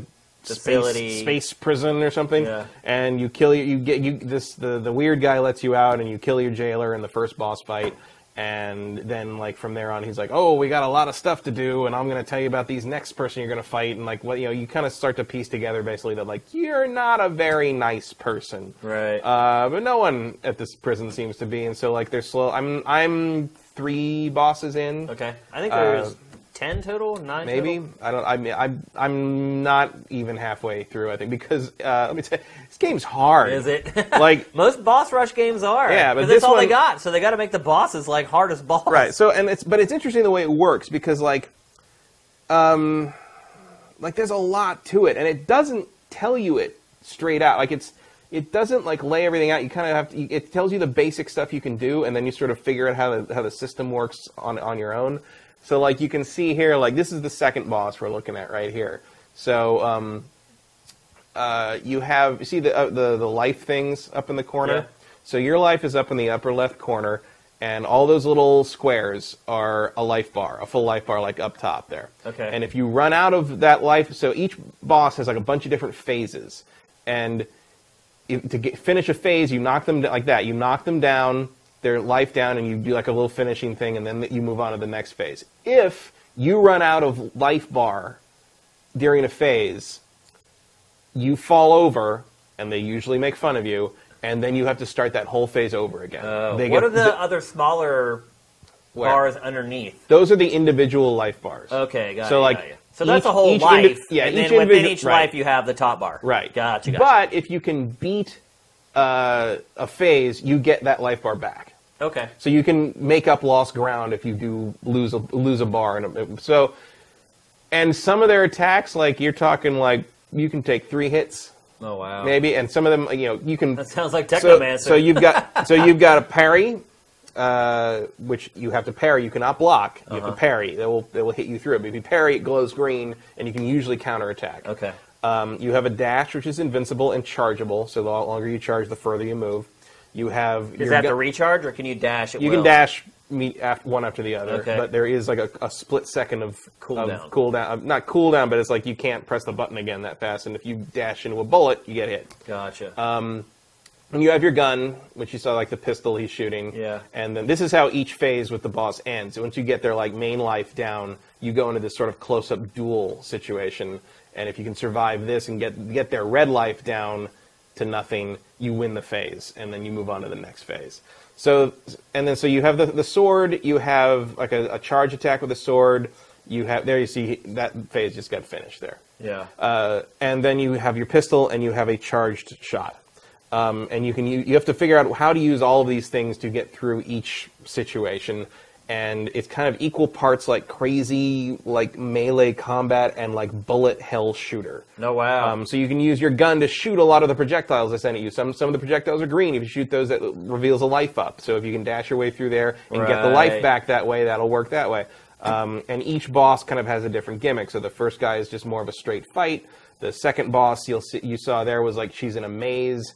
And like there's a lo- you know, and the maze continually grows back, so like she's using a lot of like powerful beam weapons that you kind of have to like Use take cover from, yeah. use walls, and then like and get around behind her or whatever. You know, and then but every phase evolves beyond. And the third boss is like this old man who controls time. So like there's a lot of freezing time and like and he moves much faster than you can because he controls time. So like he can kind of teleport between places and that and I that I took me forever to. be- I mean, you you mess up once on some of this and it's like oh do the whole thing again, you know, and like it's Are it- you enjoying it? yeah like and like it's That was the best yet ever. like it feels like I should be frustrated and annoyed with it, but I'm not. Oh, and it's like I don't feel like I'm wasting my time because every time I fail, I learn something. yeah. So like no, That's the key, right? Yeah. And so, and then like if, if the guy after is like kind of a close-up swords, like you know, so everything's very different. Every phase is very different, and even when the phases are similar, they're changing something up. There's like, oh, I got to do do a totally different strategy. Even even though it's the same, you know, the the guy's in the middle and he's sending out waves of things I have to dash to avoid. Oh, but it's totally different in the way it's approaching that. So now you have to totally change. You, you just no strategy works works twice against any boss. Are there score? Is there a score in the game, or they No, time you or anything? No, not that I. I mean, maybe there's like a mode like that after, but like at this point, it's just like survive, Yeah. just win. That's the only the only criteria so far. Now, obviously, you got this for free on PSN. Yeah. Assuming, I believe it is right that there's like nine or ten bosses. Assuming that's the length of the game, how much would you be willing to pay for this game, Matt? Um, I'd probably pay fifteen. Yeah. Yeah, I think it's a fair fifteen dollar game. I think it's actually 25. Oh my gosh. but I would pay fifteen to twenty for it. Ooh, twenty-five dollars. Uh, that's what I read. I Well, I guess know. Inside was twenty bucks for three hours. It's been interesting to see. Uh, You will not beat this in three hours. I'm pretty Yeah, sure. yeah. I, I mean, this is this is a game that's going to take you a while, not because it's long, but because you're going to have to get real good. Um, if you if you love kind of the Dark Souls stuff or the Ninja Gaiden style combat, like Yeah. this is this is something you're going to dig. I think. It's been interesting. This is totally on a tangent. Yeah, PlayStation Plus, like download it now. Oh Like, yeah, don't it's like the best, probably one of the best PlayStation Plus games ever. I would say. It's. I mean, it's, at least since they kind of switched PlayStation Plus's free stuff to becoming um, more of a uh, standard indie game outlet, like it is uh, definitely one of the best offerings in the last year. I would say. It's been, and this is totally on a tangent, but it's been interesting to watch the reaction to Inside this week. A three-hour indie game that's twenty dollars. Um, you know, we first, you know, I shared my experiences with the game last week on the show, and then we had someone else who was writing the game eval, Dave Lekovich, and uh, I think it came in around a five point five on our scale, which for an indie game is pretty high. Like I think we have like one other indie game that maybe scored higher than that one. I think that was King's Quest. It got like a five point eight or something like that because our our scale isn't kind because generally the length is short. There's not a lot of connectivity in a lot of indie games, so usually they kind of end up with lower scores. So I ended up with a 5.5, and I was like, oh, you know, I enjoyed that game. 5.5, you know, it was his evaluation, and I'm, you know, we try not to meddle too much with scores. Uh, what we do whenever we look at scores from freelancers is we try to look at our other game evals and make sure that there isn't something out of step. We are like, wait a minute, you gave this game this in this category, but this other game clearly is superior than that, and it has a lower score. We try to avoid that stuff. But generally, with our freelancers, we try to let their opinion be as it were. And so I saw that, and I was like, hmm, maybe that's a little low. But then the other the reviews started coming out this week. Like a couple sites had gushed over that game last week, and uh, and I kind of did on our show. But now the reviews coming out for Inside this week have been far more critical. Mm-hmm. Like a lot of people are like, I don't get it. Like hmm. I feel like the same three puzzles were used over and over again. So it's just interesting to see how perspectives on things can change. I found it a refreshing experience from what I had been playing. A lot like Limbo, but we hadn't played Limbo for like six years, so a lot of people have been- been a lot less forgiving on it. So it'll be interesting to see how Furi shakes out. The, it's it's difficult to review these games. I mean, mm-hmm. that's just the bottom line. When you're paying 20 $25. I would hate to review this game because like I don't know how long it would take me to get through it. Right, yeah. Like, this is a game I'm going to come back to periodically when I feel like just you know throwing myself against a wall, yeah. Um, which is something you know that's you know, as, as, you know I can see some of the shmup bullet hell stuff you're talking about Yeah. like with this guy. Yeah. Yeah, this is the close-up guy. So this is like a whole different. You know, the, the previous bosses have mostly been distance stuff that you then have to close close in on. Yeah. And this guy is like this guy fights close, and like Yeah. so you have suddenly you have to like really hone your parrying and really hone your dodging in a way that just you didn't have to in the other bosses. So like it, it's the one thing is even though it is a boss rush, it does a really good job of continually challenging you in different ways. I love the art style of this game, but the game looks really empty. like, Yeah. Like I love the characters and I love the colors and the shades, but like most of it's just like a big empty arena. I feel like it loses out a little. Well, bit on there's there's a lot potential. of backstory that's slowly delivered to you over the course of you know so far at least. Um, so it feels like there's like some real world building here, but yeah, there's not. The environments are battle arenas and not much more.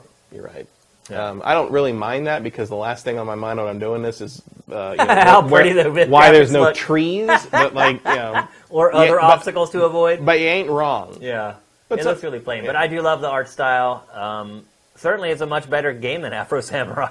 Yeah, Uh, you're, they're probably not going to refund everyone's money and erase it from existence. I would think. Well, then they gave this one away for free, so Yeah. to a lot of people. So, all right, it's time to move on. We don't spend too much time on indie games. Sometimes we lose viewers when we talk too much about the smaller games.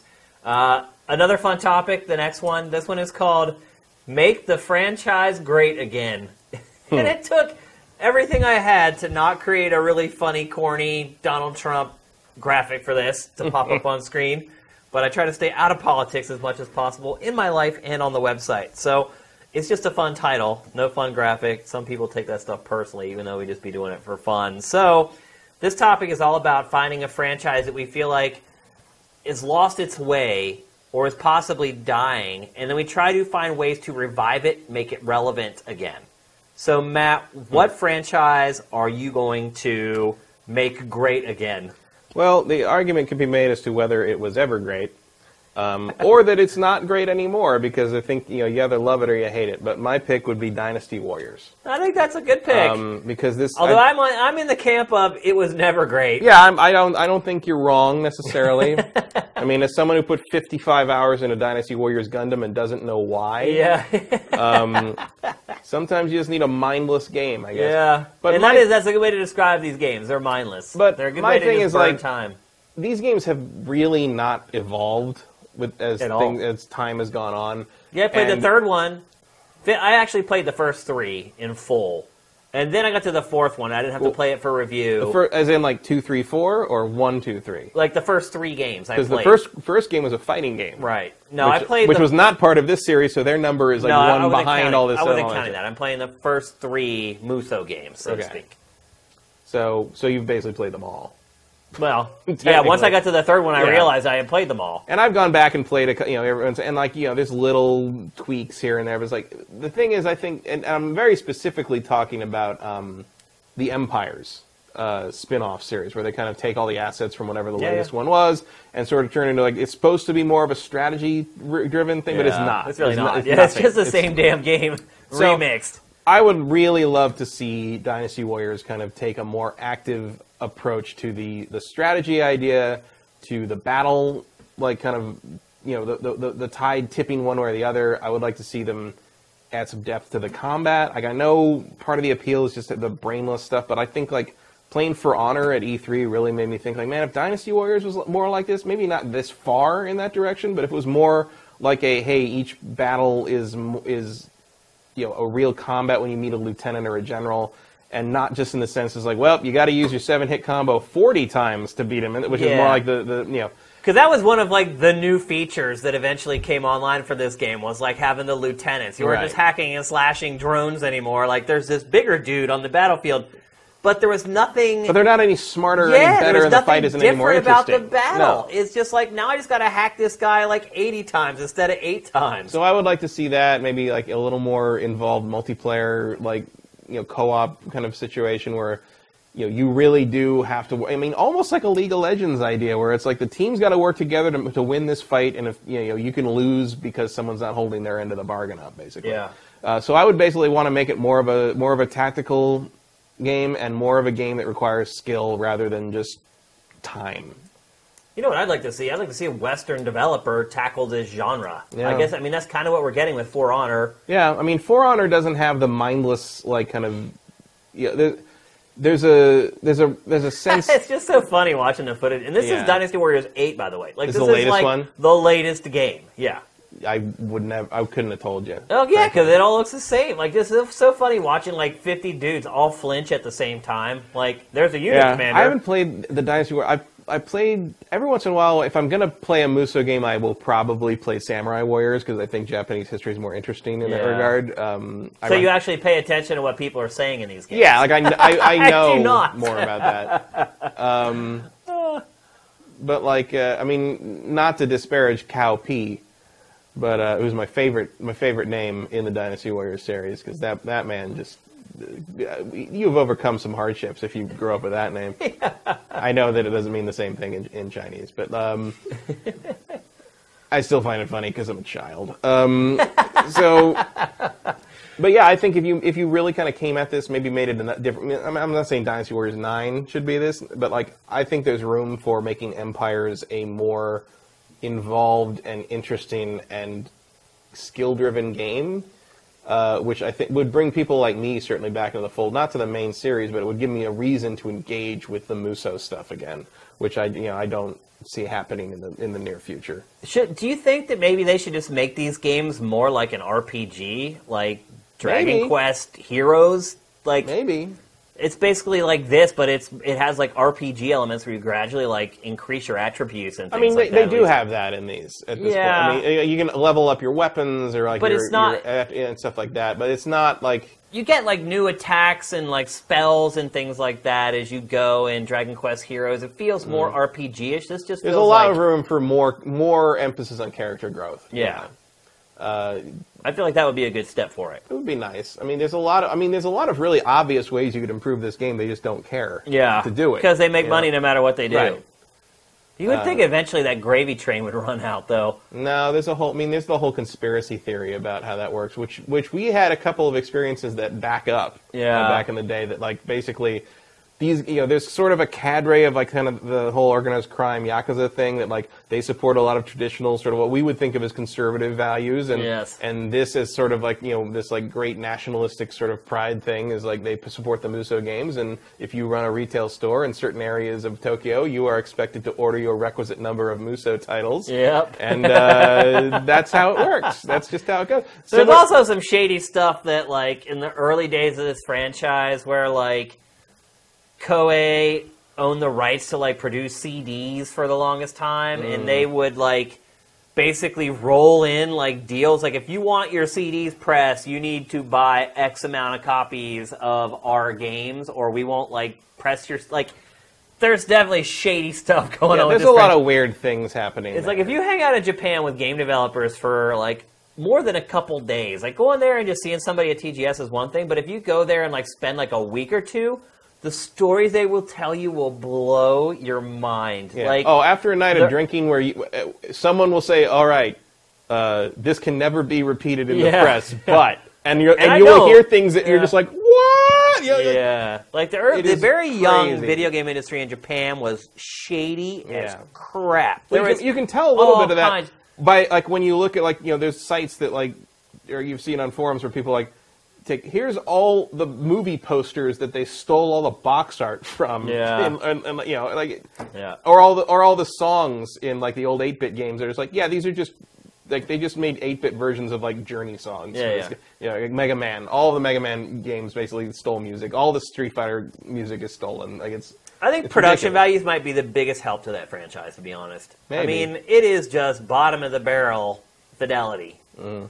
And I get it. There's a hundred guys on screen, but with the power of the machines that they have now, there's no excuse for that. I mean, that's- no that's- excuse for like 50 guys to like do this at the That's the time. Japanese equivalent of like the Gamebryo engine at this Yeah. point. It's just like, come on, like this, and it's like Look at the ground textures. Like, this is, and it's like, aren't those basically the same maps we've been playing on since the PlayStation Two? Yeah. I mean, they're all the same battles. Yeah, obviously, they are, yeah. but they don't all have to be the same. You know, everything. yeah.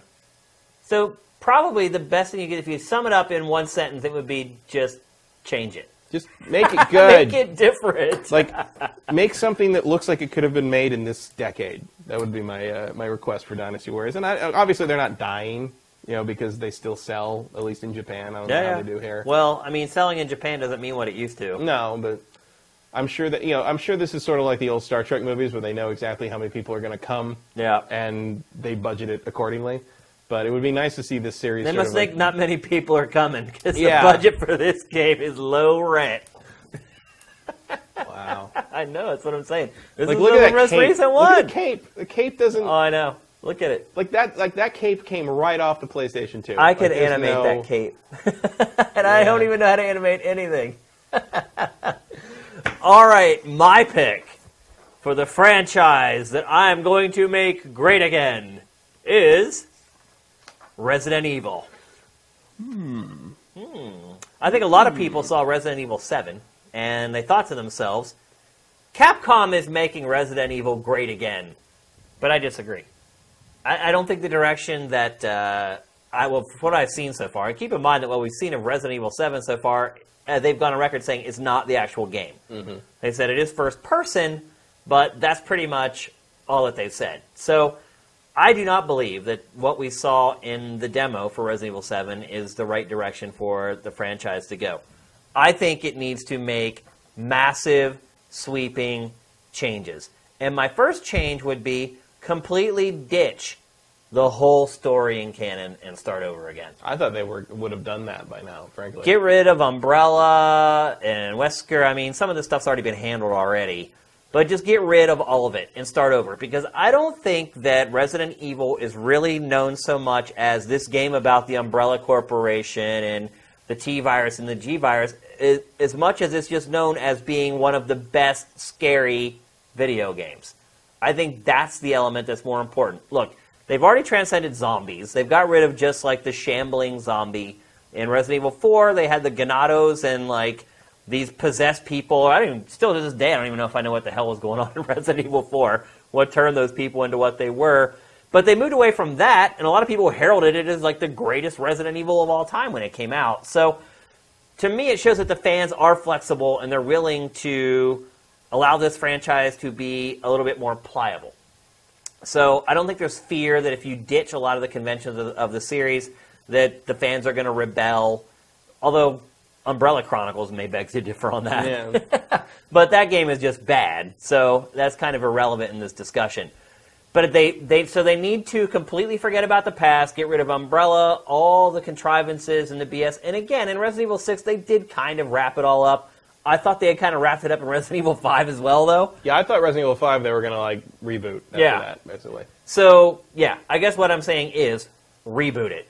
But here's the other most important thing that Capcom has to do to make this this franchise great again, and that is quit thinking of Resident Evil as an action movie or even like a horror movie.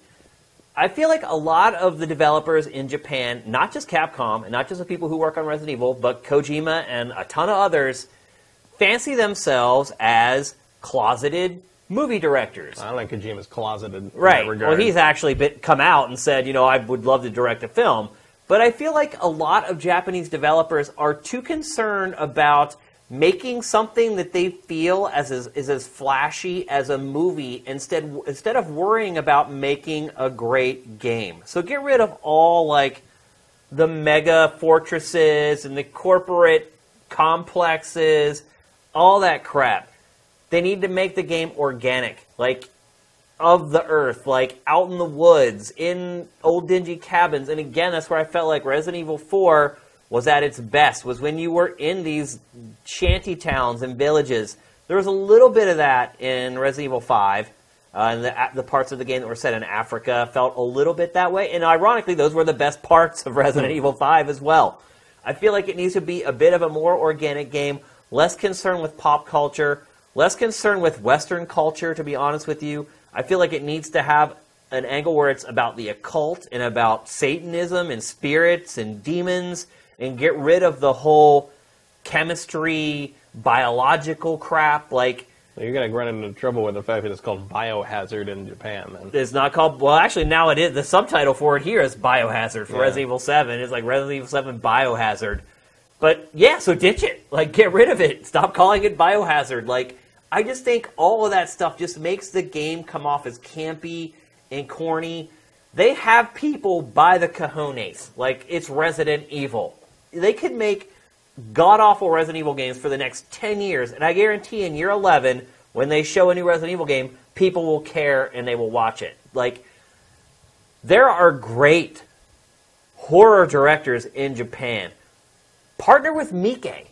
Imagine Miike directing a Resident Evil game, or at least writing the script or creating the concept for a Resident Evil game, instead of letting like people who have typically made video games and action video games try to come up with something that's actually compelling and scary and unnerving and unsettling. Like they've gone the wrong way, and a lot of people know this. Well, I never found the bio technology stuff interesting. Like even No, it's all the way back to one and two, I was just like, I don't Oh, care it's about the these. T virus. I don't give a Yeah. shit whether it's the G, T, or Viva. I don't care. Like it's all just a virus that turns somebody into a freaking zombie. The Like, game pre there's no Resident mystery to it. pre Resident Evil 4, the game that I thought was the most interesting narrative wise was uh, Code Veronica. Yeah. Because it had those weird, the weird siblings The and all, twins, yeah, all that. All that- I mean, all that shit was. It was totally mysterious. strange. Yeah. Yeah. And it wasn't like another like corporate espionage That's plot. exactly why it was great because it was weird and strange, and you didn't know why were these two twins so freaking weird. And like at the end, like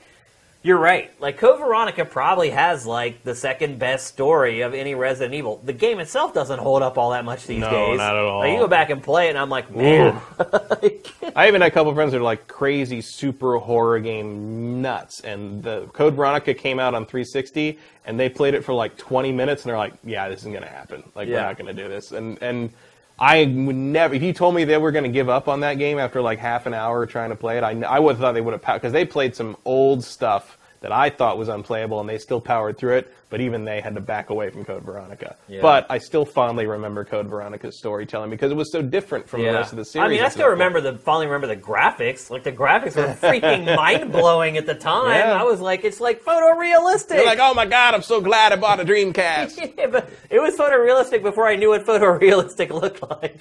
and it had that great uh, the intro movie with Yeah. with uh, Yeah. was that Jill? yeah, it Yeah. was.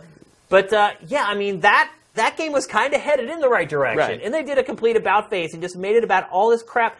It was like after a while they started making Resident Evil games like they were trying to make a Resident Evil movie. Like all those movies, like Retribution and all that stuff, they're all a product of the splintered direction that that series headed off on.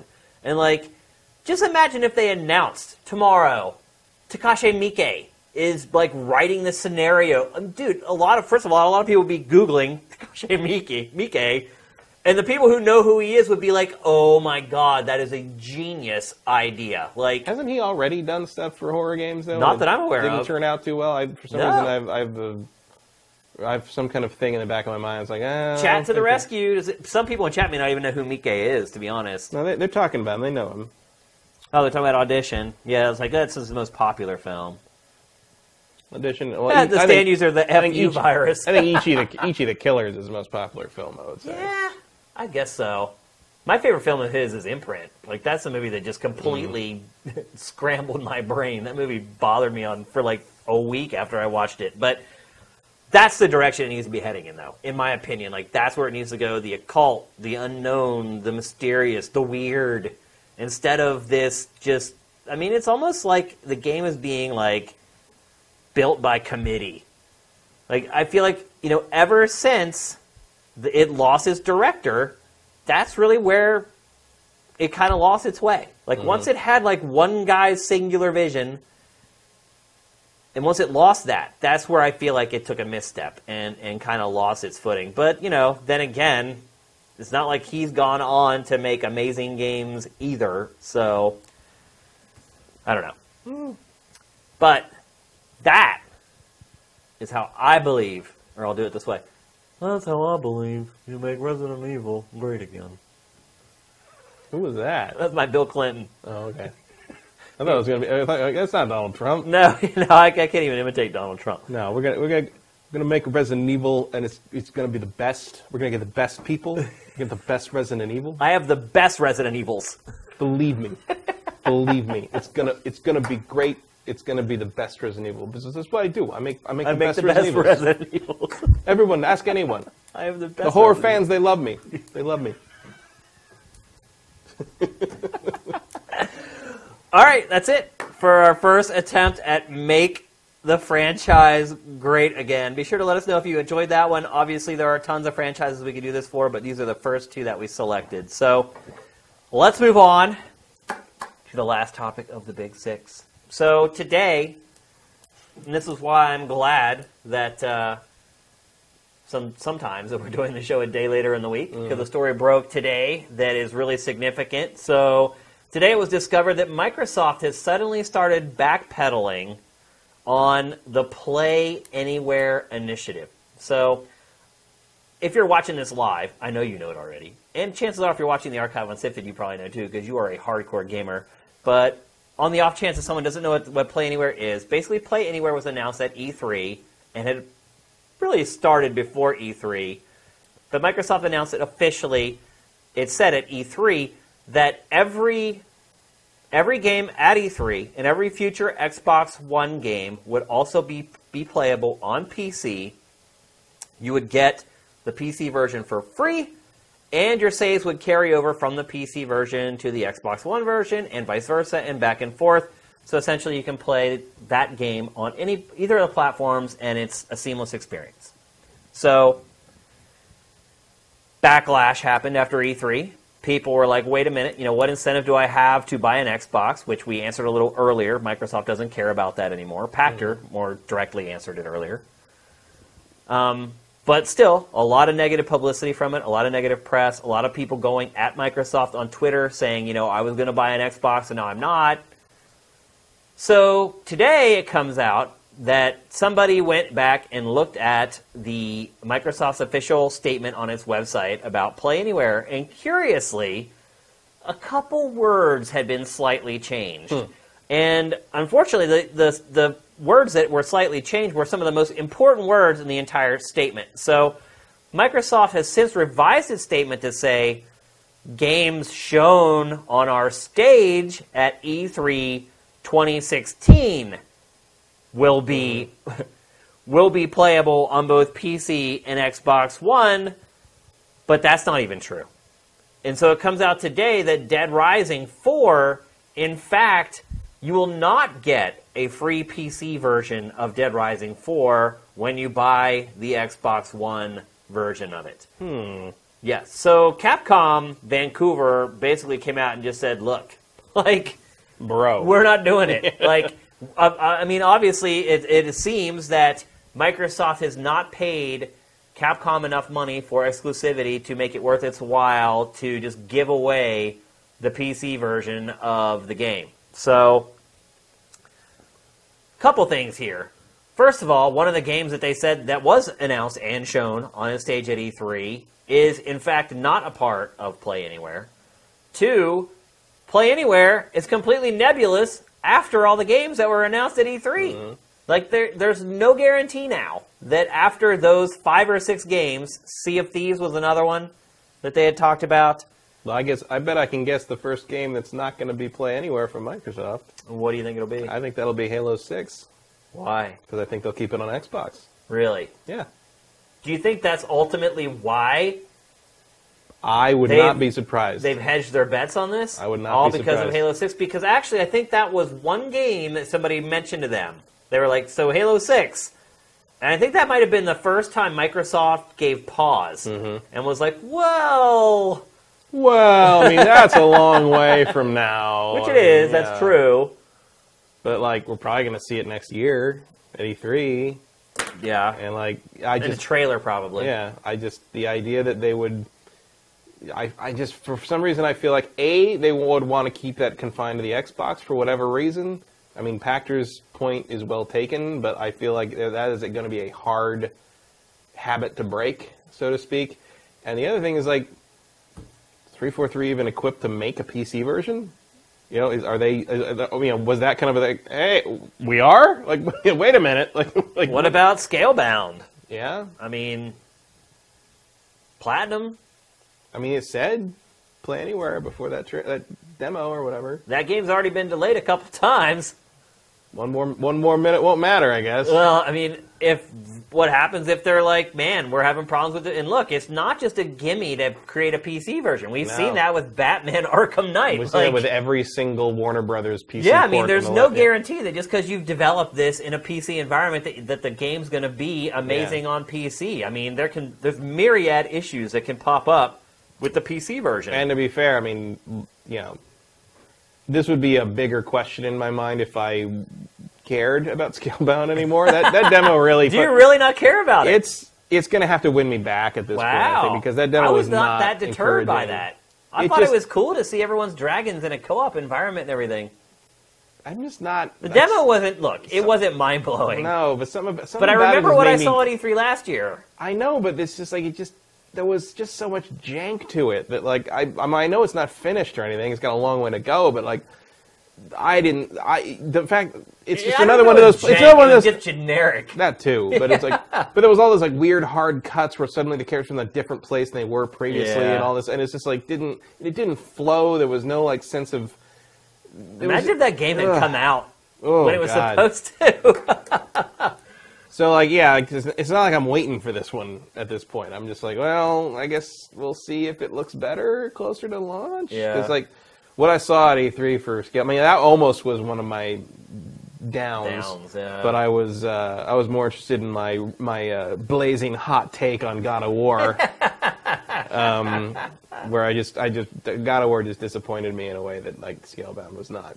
You know, Scalebound was not a make or break game for me. God Yeah. War is more important. right, right. Um, Yeah, I don't know. I, I, I, I would guess that part of this is because somewhere in there they're just like, oh, maybe we don't want to take Halo off Xbox. it's a big bet. It's It a is. huge bet. Not even just Halo, just in general to announce that. Like, yeah, it's insane. and it would be nice if if they really had had the confidence and the plan in place to do that because, like like Pachter said, you know, it's not an invalid strategy because No, they not at all. have they have the OS and the leverage and and the flexibility to do that, uh, and they needed to do something. Uh, because they were getting their ass kicked, so like this is a this I think that's a good pivot to make. But if they're not going to, you know, really lean into it, like I don't know, like you can't half half-ass that, Well, see, my question is like, if you're doing this, why even announce Scorpio? right?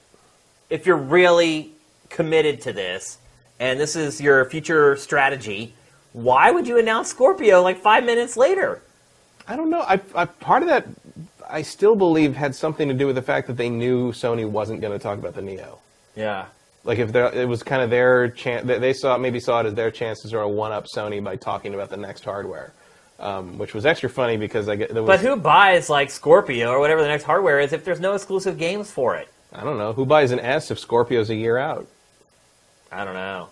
I really don't know. And the deals on the uh, OG Xbox One right now are so sick. It's like, like you get like the original Kinect bundle with like three controllers and four games for like two hundred dollars. It's like and a dog. Yeah. it's just like it'll bring you beer from Yeah. the fridge. Robo dog with a big Robo dog bark. egg around its neck. Yeah. But uh, yeah, I I'm completely dumbfounded by what Microsoft is doing right now. Like, I I thought Pachter had made it all clear. I Mm-hmm. was like, oh, I get it. I totally understand what they're doing. Like And- I assumed it was like you know an ecosystem thing, but like Yeah. the way he phrased it made it make a lot more sense to me. Yeah, oh yeah. I mean, he's right. He's like, why do why does anyone produce hardware if they don't have to? You lose money on it. Like, it's a par like you said earlier. It's a paradigm shift. It's coming. Eventually, things are probably all going to melt together. Twenty years from now, who knows? We don't have consoles in twenty years. Pachter was right about that too. By the way, got all kinds of flack about that when he was in. I think it was. Dice or something, and he did a mm-hmm. keynote and said consoles are going away in like a generation after this one, and everyone, oh, Pachter, everything Pachter says, just believe the opposite. Well, he's right a lot of the time, people. Um, I never quite understood the skepticism of that because like you could already see that warming up back then. it's fanboys. I mean, that's the truth of the matter. Most nobody people nobody wants their favorite team to you know get go absorbed. away. Yeah, Yeah, I mean, I get it. I would hate to see any of my my favorite Pittsburgh teams just go away, but fact of the matter is that's probably what's going to happen. Yeah, like what if you know? It's like if the Pe- Penguins are just going to start playing football. Yeah, Like, like nobody wants to make hockey anymore, so we're just gonna. Everyone's just going to do football, yeah and Sidney Crosby, the new quarterback of the Steelers. they'll wear the same uniform, Yeah, but they're going to play football. Yeah. Like that's basically what's happening it is. here. Yeah, and slowly, but Yeah. it's happening. And It's like what you still get to watch and play a sport, right? Yeah, yeah, It's like, but, exactly. but there's like this investment in that specific Yeah. way of doing things and that specific approach to the medium that is going to get lost. Yeah, I just feel, and I feel like Microsoft is kind of lost right now. I feel like it's uh, it's a drift. It it doesn't seem to have a clear strategy, um, and it, it seemed like when it came up with one, then it contradicted it like 20 minutes later. Like, I just don't understand what its business objectives are. I just Well, especially because like if this wasn't in place with Capcom, and if in fact it wasn't even in place fully internally to the point that they would change their wording on on their statement, that was like the big thrust of that press conference. How it's was, what people, other than what we're seeing right now, Xbox One S. Right.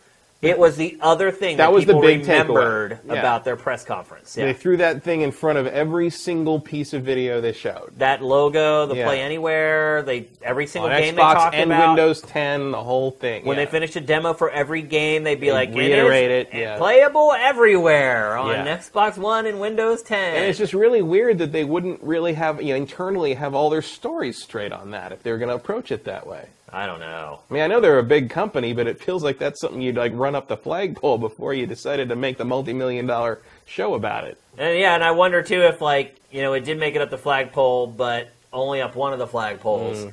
And after E3, and I saw some of the backlash and some of the response on social media, if one of those other flagpoles didn't come over and be like, "Yo, like slow your roll," like what are you doing? Like what are they doing? Mm. I don't get it. Like there's no incentive to buy an Xbox One S because of the Scorpio. And there's no incentive to buy the Scorpio because of Play Anywhere. Unless you don't want to spend the money for a gaming PC. Yeah. I mean, you'll still be spending less money for that. How much will so. the RX 480 be next year? 140? Well, there's more to a gaming PC than an RX 480, but like you'll see the, the CPU and the RAM. RAM is not cheap, uh, depending on what time of year. But how much it. RAM is in Scorpio? I Like. 4 megs probably? I, I hope it's more than four megs. Or megabytes, sorry, but Four megabytes, like four gigabytes is like minimum. gigabytes, uh, sorry. But yeah, I uh, I did have a gaming PC back in the mid '90s that had four megs of RAM, and I thought that thing Yeah, was never that, that was never going to be obsolete. This thing this thing has 400 megabytes of hard drive space. People, you're never going to need more You'll never that. need another hard drive, yeah. But uh, I mean, honestly, like I think there's four gigs of RAM in Xbox One, and it's not even like right, yeah. I don't think it's even like good RAM.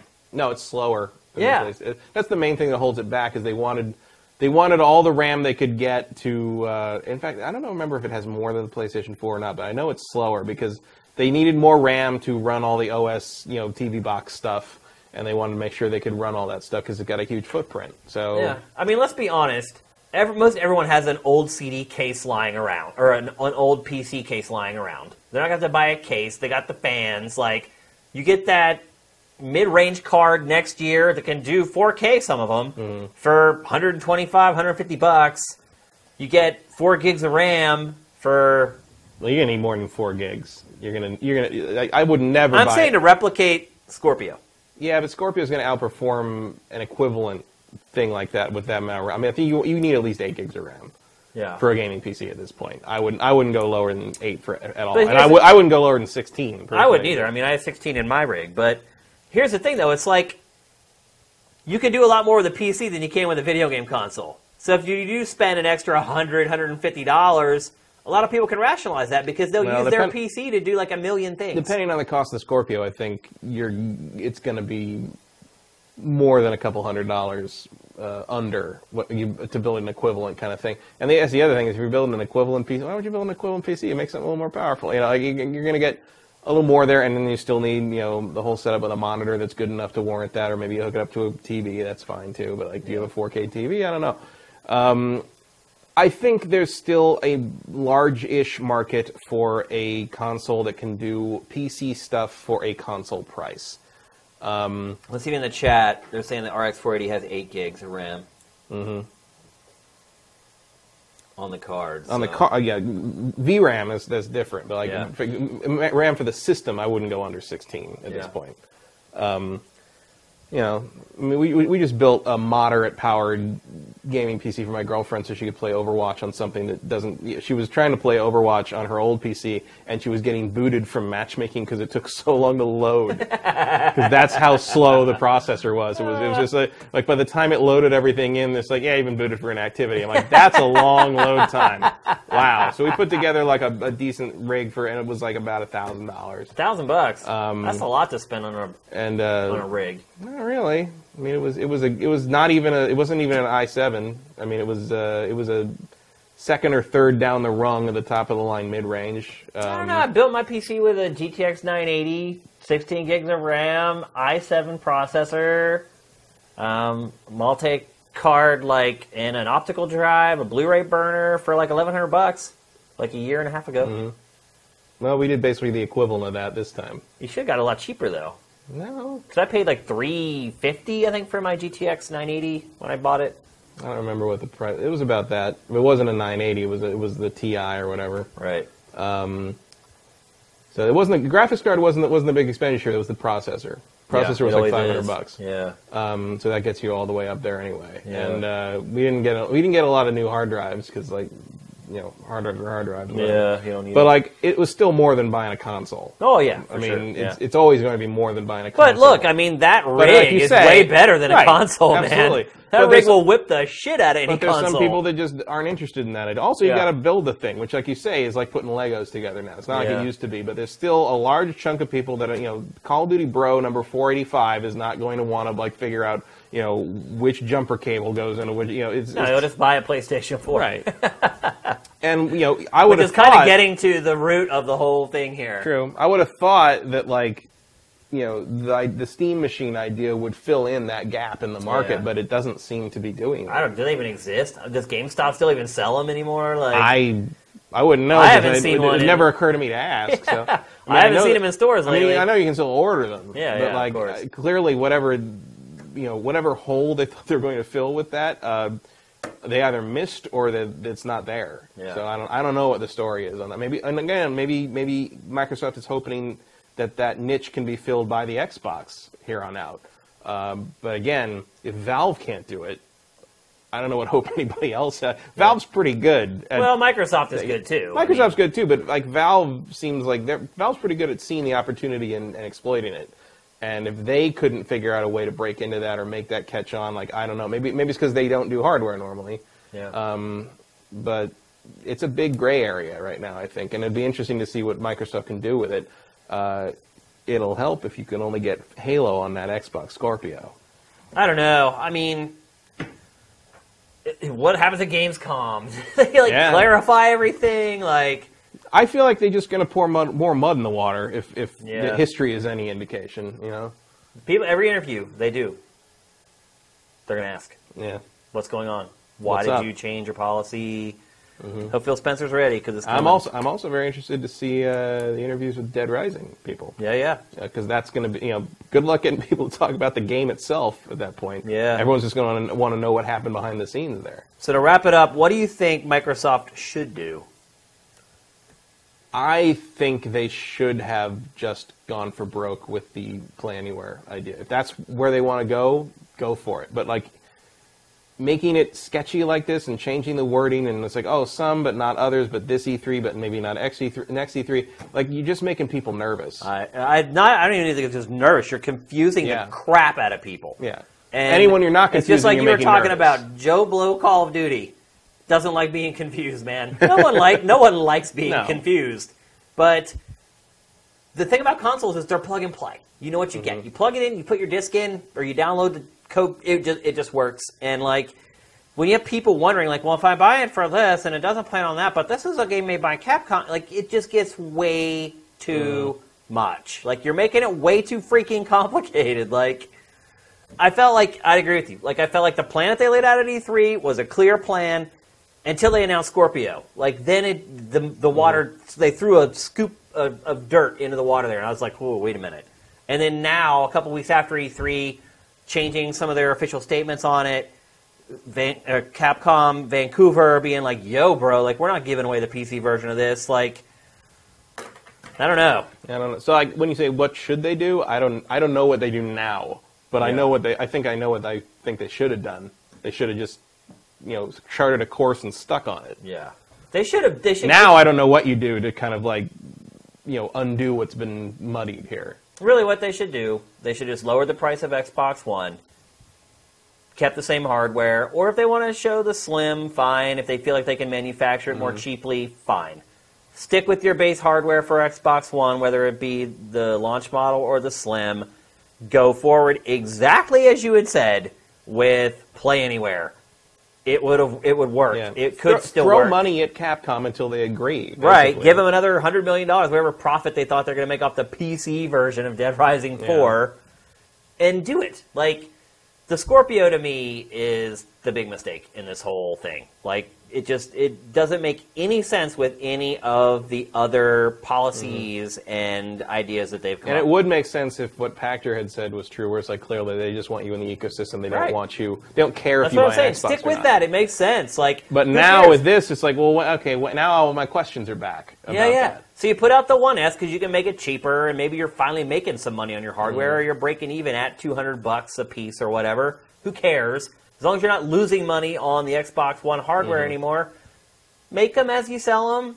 If people quit buying them, they'll all transition over to PC, and they're going to buy a PlayStation 4, which a lot of them have already, already anyway. Yeah. So we'll see. I would not be surprised if ga- Gamescom if Phil Spencer just gets hammered with, with, with, with, with questions about this. I don't think we have to wait too long to get some definitive answers on it. At least I hope not. Because the longer you wait, too, the muddier the waters get. The more that scoop of dirt spreads out through the water, and it makes it hard to see any of it. So we'll see. All right, it's time for our trailer of the week. Just like the rest of the week, there weren't many great trailers this week, but there was one that really struck my fancy, and I found it really interesting. Horror games, horror adventure games are a dime a dozen these days. Like literally every day, a new one is announced. I think if you go look at Sifted right now, there is at least two new first-person horror games announced today. Today. Um, this one is something different. I promise you. If you're a fan of H.R. Giger, you're going to eat this trailer up. The game is called Scorn. This is a debut trailer. Get those questions in now.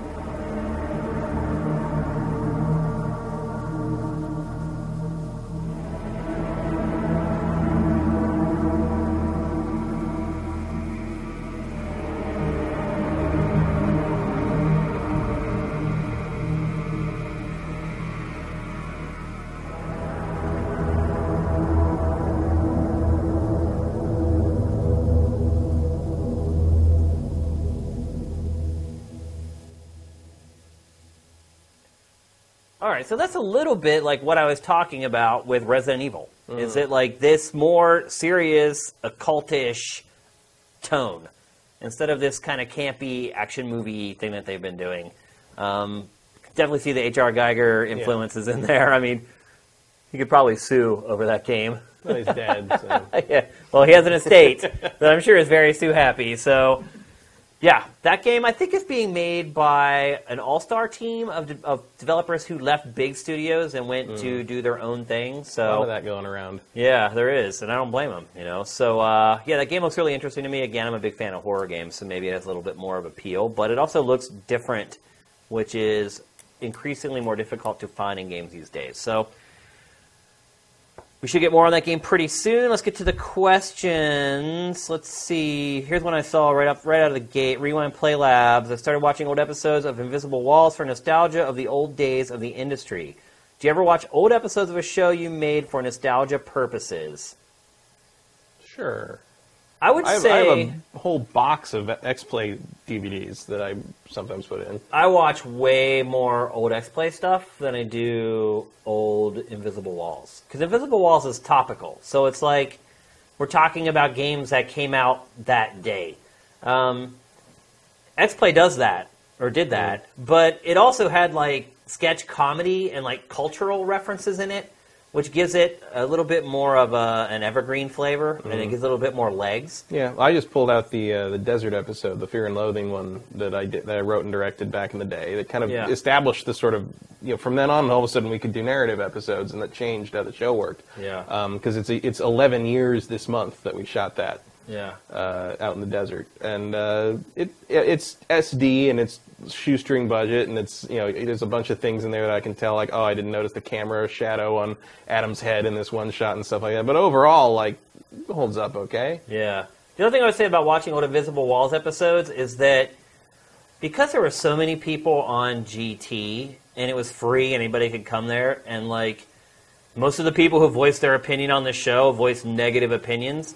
Like I would often sit there as the host and be thinking to myself, "Oh, I need to wrap this guy up," but people always give me crap for cutting people off. So it's just like very awkward. Like I just felt like the whole time I'm sitting there, I'm like, I was caught in this weird conflict between making the show as good as it should be and trying to make sure people don't hate me. I don't, I don't know if maybe that if that makes sense at all, but that's the way I felt on that show a lot of times. Is because people are always like, you cut people off and then you blather on and on. I'm like, well, I'm the host. Like, it's my freaking job to wrap it up and keep the conversation going and then introduce the next topic. So I felt like a lot of times on that show I was very self-conscious while we were recording it and worried about like what were people thinking. And when I watch the old episodes, it takes me right back to that state of mind. Like it's really weird how it does that. And I'm like, oh, I remember exactly how I felt. Like, oh, I remember Mike Damiani was blathering on about Zelda again for like the twentieth time in the last five episodes, and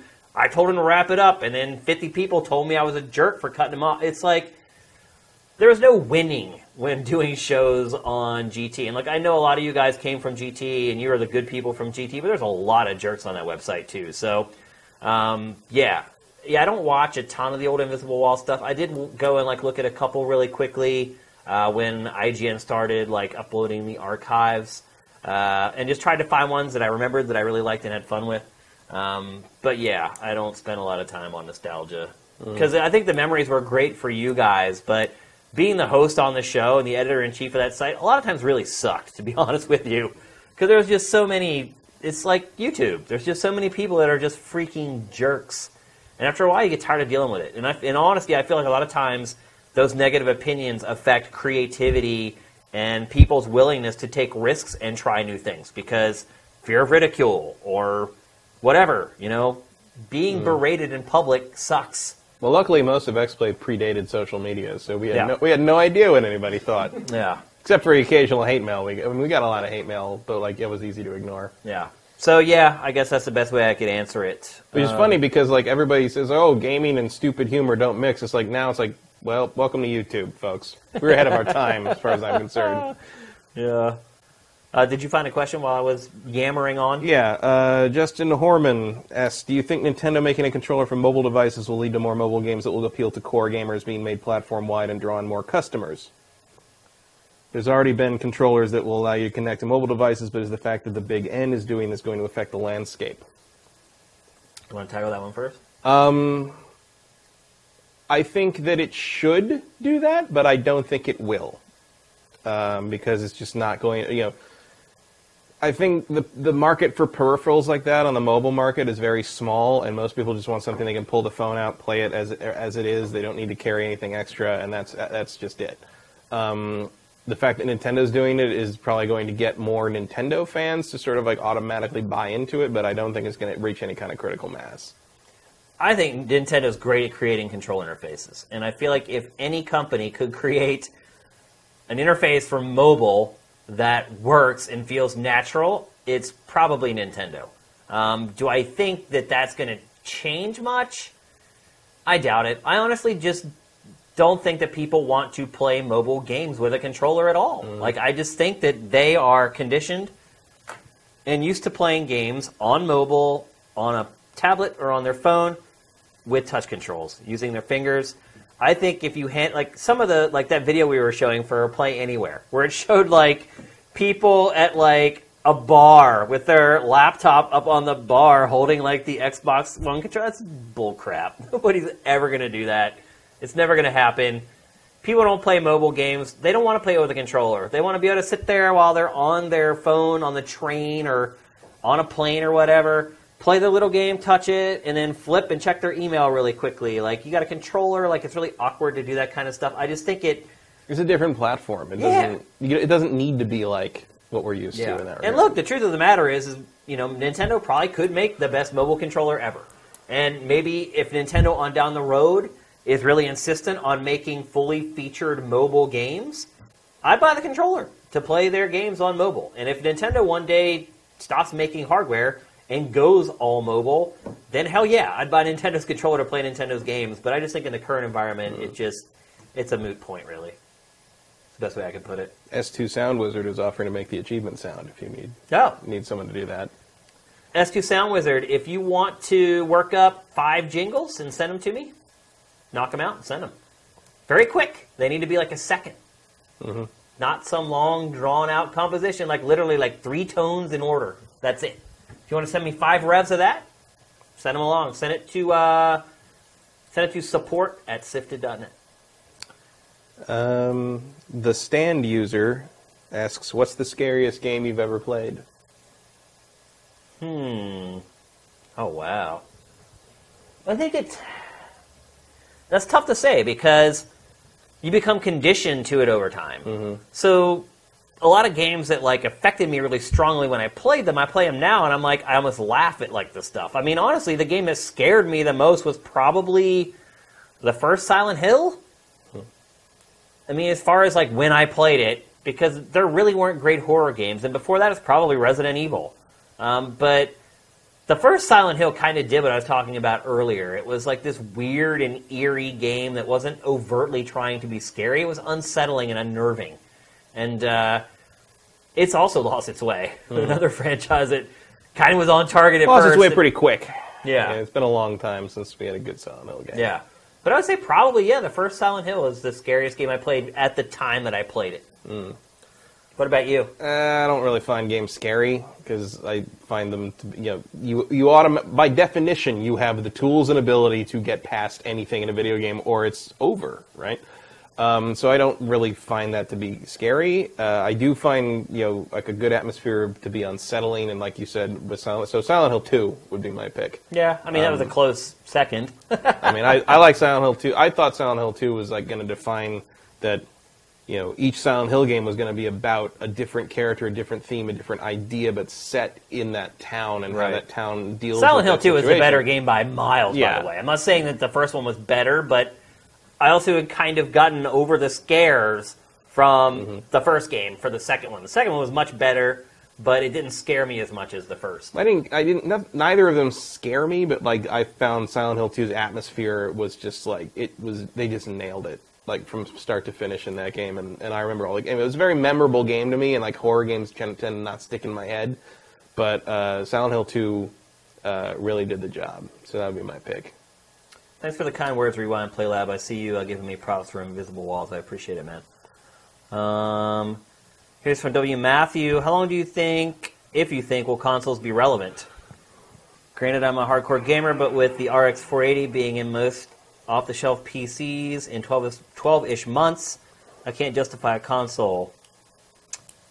I mean, I think Pachter had it right. I think next generation is the last generation of video game consoles. Possibly, un- unless Sony keeps on keeping on. I mean, I think PlayStation will be the last uh, console standing in the end. I don't know. It might be Nintendo. Microsoft will be the first one out. I think we can both Yeah, agree about yeah. that. They're the last Um, ones in, and they'll be the first ones out. I don't know. I don't know what Nintendo's going to do. I mean, conventional wisdom says yes, they would be the last one standing. But I have a, I have this weird feeling that like whatever the NX does in conjunction with how f- hard and fast their mobile is going to take off, like I can see them sort of like drifting to this like easy cash flow over here and making a, a very major uh, change, let's say, over the next 10 years uh, that makes basically the idea of them making their own hardware obsolete. Yeah. It'd be a sad day to me, but I feel like that. I feel like Sony, because they are a multi, you know, a multimedia company that like doesn't want to give up their autonomy in that regard. I think that, and I don't see them finding that alternate way to present their stuff the way Nintendo might be on the verge of doing here with the NX and mobile. Yeah. Uh, I can I can see Sony stubbornly sticking to it longer. I guess because what I'm saying is like not that Nintendo's going to fail out and disappear, but that Nintendo's going to find their new groove before Sony be. does, and Sony's just going to like hang on to the. It already PlayStation. kind of has yeah. with Amiibo and merchandise. And But Sony's going to hang on to that PlayStation brand as long as they humanly can. after one more generation, which you're assuming these generations are going to last now, five to seven years, after the next one, like streaming is where it'll be at. Like there will really be no need for a console after Well, that. assuming that there's been the revolution in inf- internet infrastructure that's going to have to happen to, to make that feasible in America, uh, yeah, that's probably where it's going to go. Uh, Eric Estrada 12. Did you guys talk about Adam Boyes at all? I'm not sure. Is it that's in reference to? Did you hear a story this week about Adam Boyes? Did he leave Sony or something? Oh yeah, yeah. I saw that was that was uh on on my sift right before I left or something like that. Yeah. Adam Boyes left Sony. It was a Twitter, yeah, Really? yeah. There was a tweet about that. I, I remember that. Where's yeah. he going? I don't know. I didn't read it. I just saw the headline. That's surprising, to be honest. I'm really shocked to hear that. Um, one, Adam's a great guy. It must be a great opportunity. That's the only thing I can figure. Because he really, I don't know. Maybe the chat will tell us. No, I definitely saw job. something about that before I left. yeah, he has like his dream job. I'd be shocked to know that he was leaving there, unless he was promoted up to like a bigger position in Sony, and he's just not going to be as hands-on with PlayStation. I don't know. I haven't heard anything about it, so I can't really, really comment on it. He's saying he left to make games. No, he's going to go develop games. They're going to take a step back for the creative part of it. That's great. Game Hmm. development. That's awesome to hear. I like that. I really, really like to hear that. Um, you know, a lot of people feel like they've made it when they're sitting around telling people what to do instead of doing it. But I'm kind of of the same mind as Adam. Like, you know, I was a VP at Viacom for like five years or whatever, and I got restless after a while. I got tired of just going from meeting to meeting and telling people what to do, and I really missed actually doing it. Um, you know, when I, we were building Sifted, like literally, I worked on Sifted for like a year and a half before the site ever launched, like a long time. Like, I left GT, I took like some time off, hung out with my family and my dad, who was really in bad health, and came back and pretty much just dove onto it right away. And people, like my wife, is like, "How can you do this? How can you work so many hours, six or seven days a week, not getting paid any money?" And it was because I was loving what I was doing. Like I just really enjoyed after the five years of just being like, "You do this, you do this. Now let's all get together and do this." It felt good to be the person doing something for once. Like I like creating stuff with my own hands. So I can appreciate like him taking that step back and being like, you know, maybe he wasn't just enjoying himself anymore. Mm-hmm. Um, it gets to a point where you can only get so much enjoyment out of watching other people achieve. You know, they always say, "Oh, it's all of us," but you know, the doers are the people who are making it happen. It's not the person who's there cracking the whip or instructing everybody. And I think I I missed a little bit of that whenever I became an executive. So, all right, one or two more questions if we got them. Someone says corporate BS. Yeah. Danny Endurance asks when we'll see you in interviewing developers again. Oh, I've actually done a couple interviews that we never ran on Sifted, oddly enough. Uh, when we first launched the site, we had a couple different publishers come in and show us games. And uh, I did interviews, but like we just never published them because they were kind of for smaller games. We're in LA, uh, so a lot of the big guys don't come down here. Like all the events are up in the Bay Area. So what you get in LA mostly are indie games and things like that, which, you know, I'm not saying that anything wrong with the indie games or I have anything against indie games. But when you start to look at the work and the effort to cut that interview together with gameplay footage and everything, all the time that was spent on it, and then we, you know, just looking at statistics from working at GT and everywhere else, like interviews are the least watched piece of media, or were on GameTrailers by 50 miles. And that's why you slowly saw us start to transition out of interviews and into developer walkthroughs. So it used to be the way events would work is you finish the event and then the developers would just go around from outlet to outlet and do an interview and read the same bullet points to every single person. And they wouldn't deviate from that. They'd have their PR person next to them who would elbow them. They started straying off the off the script and it just became pointless. Even though our shots looked better or whatever, and sometimes we asked better questions, and sometimes getting a no comment actually is a comment. In, in all honesty, it was one of the favorite parts of my job as a journalist. The bottom line is nobody else cared about it. Like we would break, like it's so sad. Like we would break, like big time stuff in some of our interviews, and nobody cared.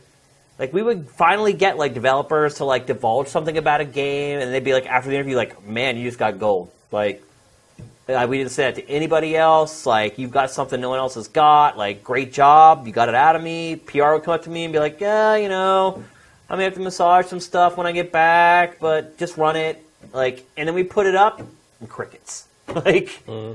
but we, so we changed our strategy and we're like, all right, well, instead of asking you questions, we're going to mic you while you play your game and basically it was like the first Let's Plays, and we started that at GT. Something now that's done by everybody. Another thing that we did that we started, everyone else followed. We did tons of developer interviews in the late years of X Play that I argued we should do developer walkthroughs because at least you get to see the game and it's not the same bullet points rehashed from every other site out there. And and uh, the developers know more about that game than anybody. No, but no. No, we didn't go for that in the end. Yeah. In the, in the end, uh, the idea of the you know, I I actually pitched a show that was Let's Plays. Yeah. At one point, and everybody looked at me like I had lobsters crawling out of my ears. Yeah. Like, it was like no one understood the concept about it.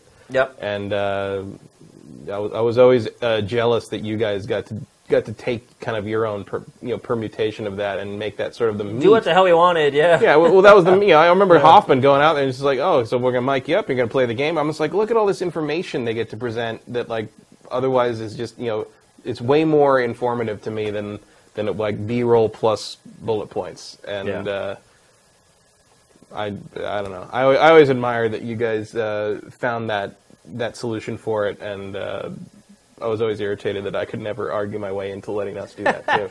well, yeah. Once we started doing them, like they were doing like five times the views mm. of like you don't really have that, that metric to go by when you're making a show. A yeah, yeah, because you're just so. like ratings. Like yeah. you can't know one segment affected right. like the ratings of a show. Although show. we did uh, for a while get minute to minute ratings on the shows. It wow. Before it was before we started, but that was when we were like daily and stuff. Do you know what the highest rated individual segment of X Play ever was?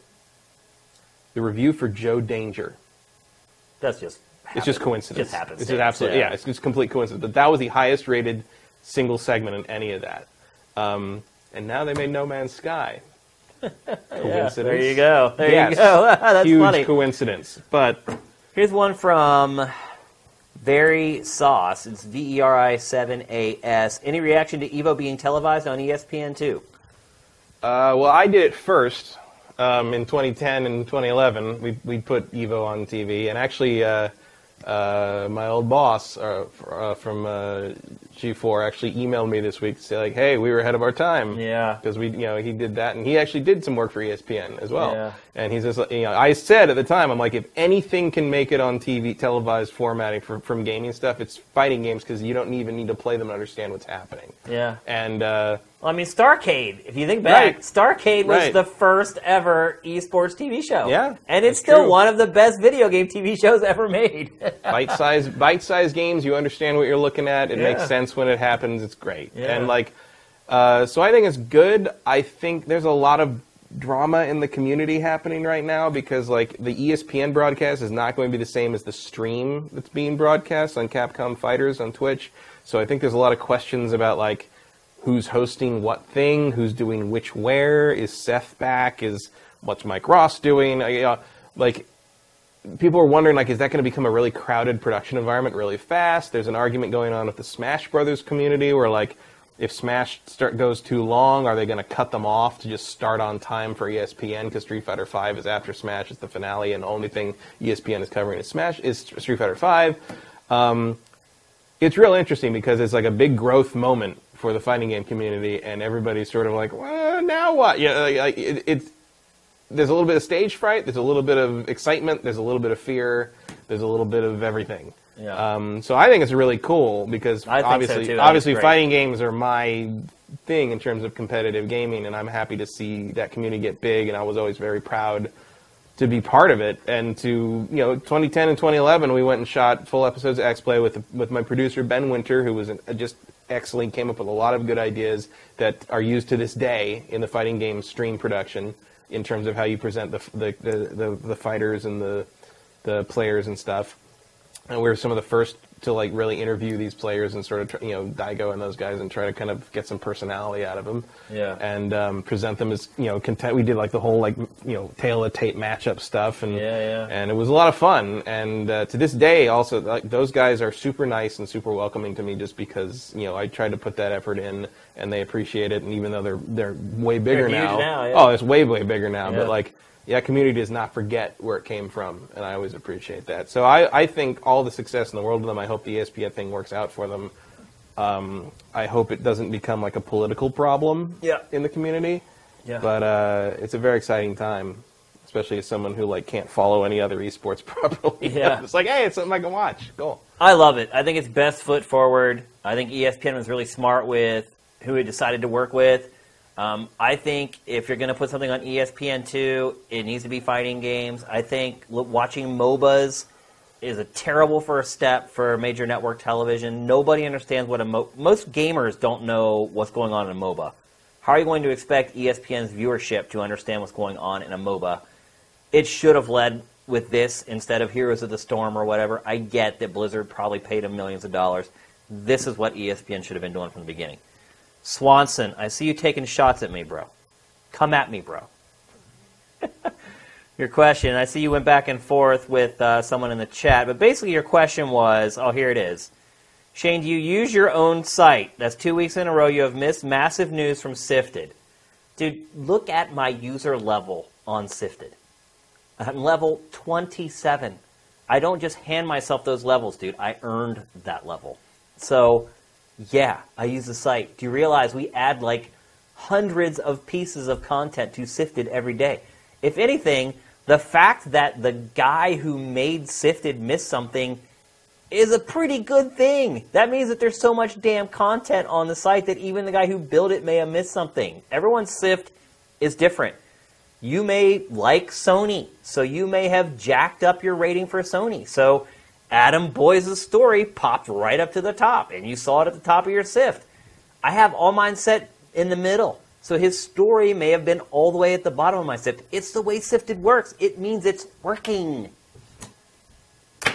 Also, that say. story broke when you were like importing Yeah, videos. I just told you show. earlier in the show that I work all day on this show, on the day of episodes. I saw it because I didn't have to get here till six thirty. Why you hating, bro? Why you hating on me? I bust my ass for the site.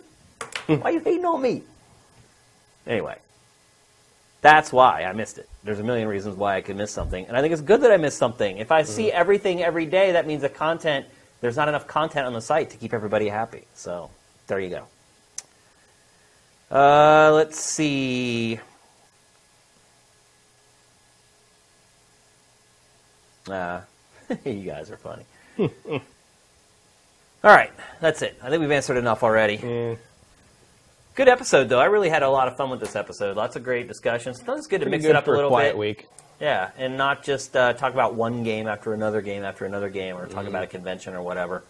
Uh, yeah, achievements. I don't know the ETA on when they're going to be done. I know ma- how many are there about? it's like 140, I think, Hmm. something like that. Wow. There's a lot. And Vin is amazing, man. He's like busting through them like faster than I ever th- thought he would. But he also has like another contract coming up, so they're close. Um, we're starting to put the pieces together. Vin's getting the icons done, and they're getting incorporated into the system. Like I said earlier, we're looking at the notifications. Get those audio samples to me. You can send them in an email. They're only going to be a second long. Shouldn't be shouldn't hold up much space. So send them along. Our email email uh, inbox can handle them. Uh, yeah, thanks again to everyone in Europe. I know I saw people in our chat once again from Europe. Um, so thank you. And I think it started for one of our users I saw on Twitter at like four in the morning. The show starts on a Friday morning. right. So yeah, thank you guys so much. Thanks even to the people on the East Coast. Obviously, it's pretty late for you guys. So keep an eye on our Twitter feed, our Facebook feed, or just visit the damn website and you'll know about the show next week. Probably 50-50 right now whether we're going to do one or not. But I do promise you that if there is no GameFace next week, it shall be replaced by something else. So don't fret. Anyway, on behalf of Matt and myself and our awesome TriCaster operator Sam, have yourself an awesome night. GameFace is up and out.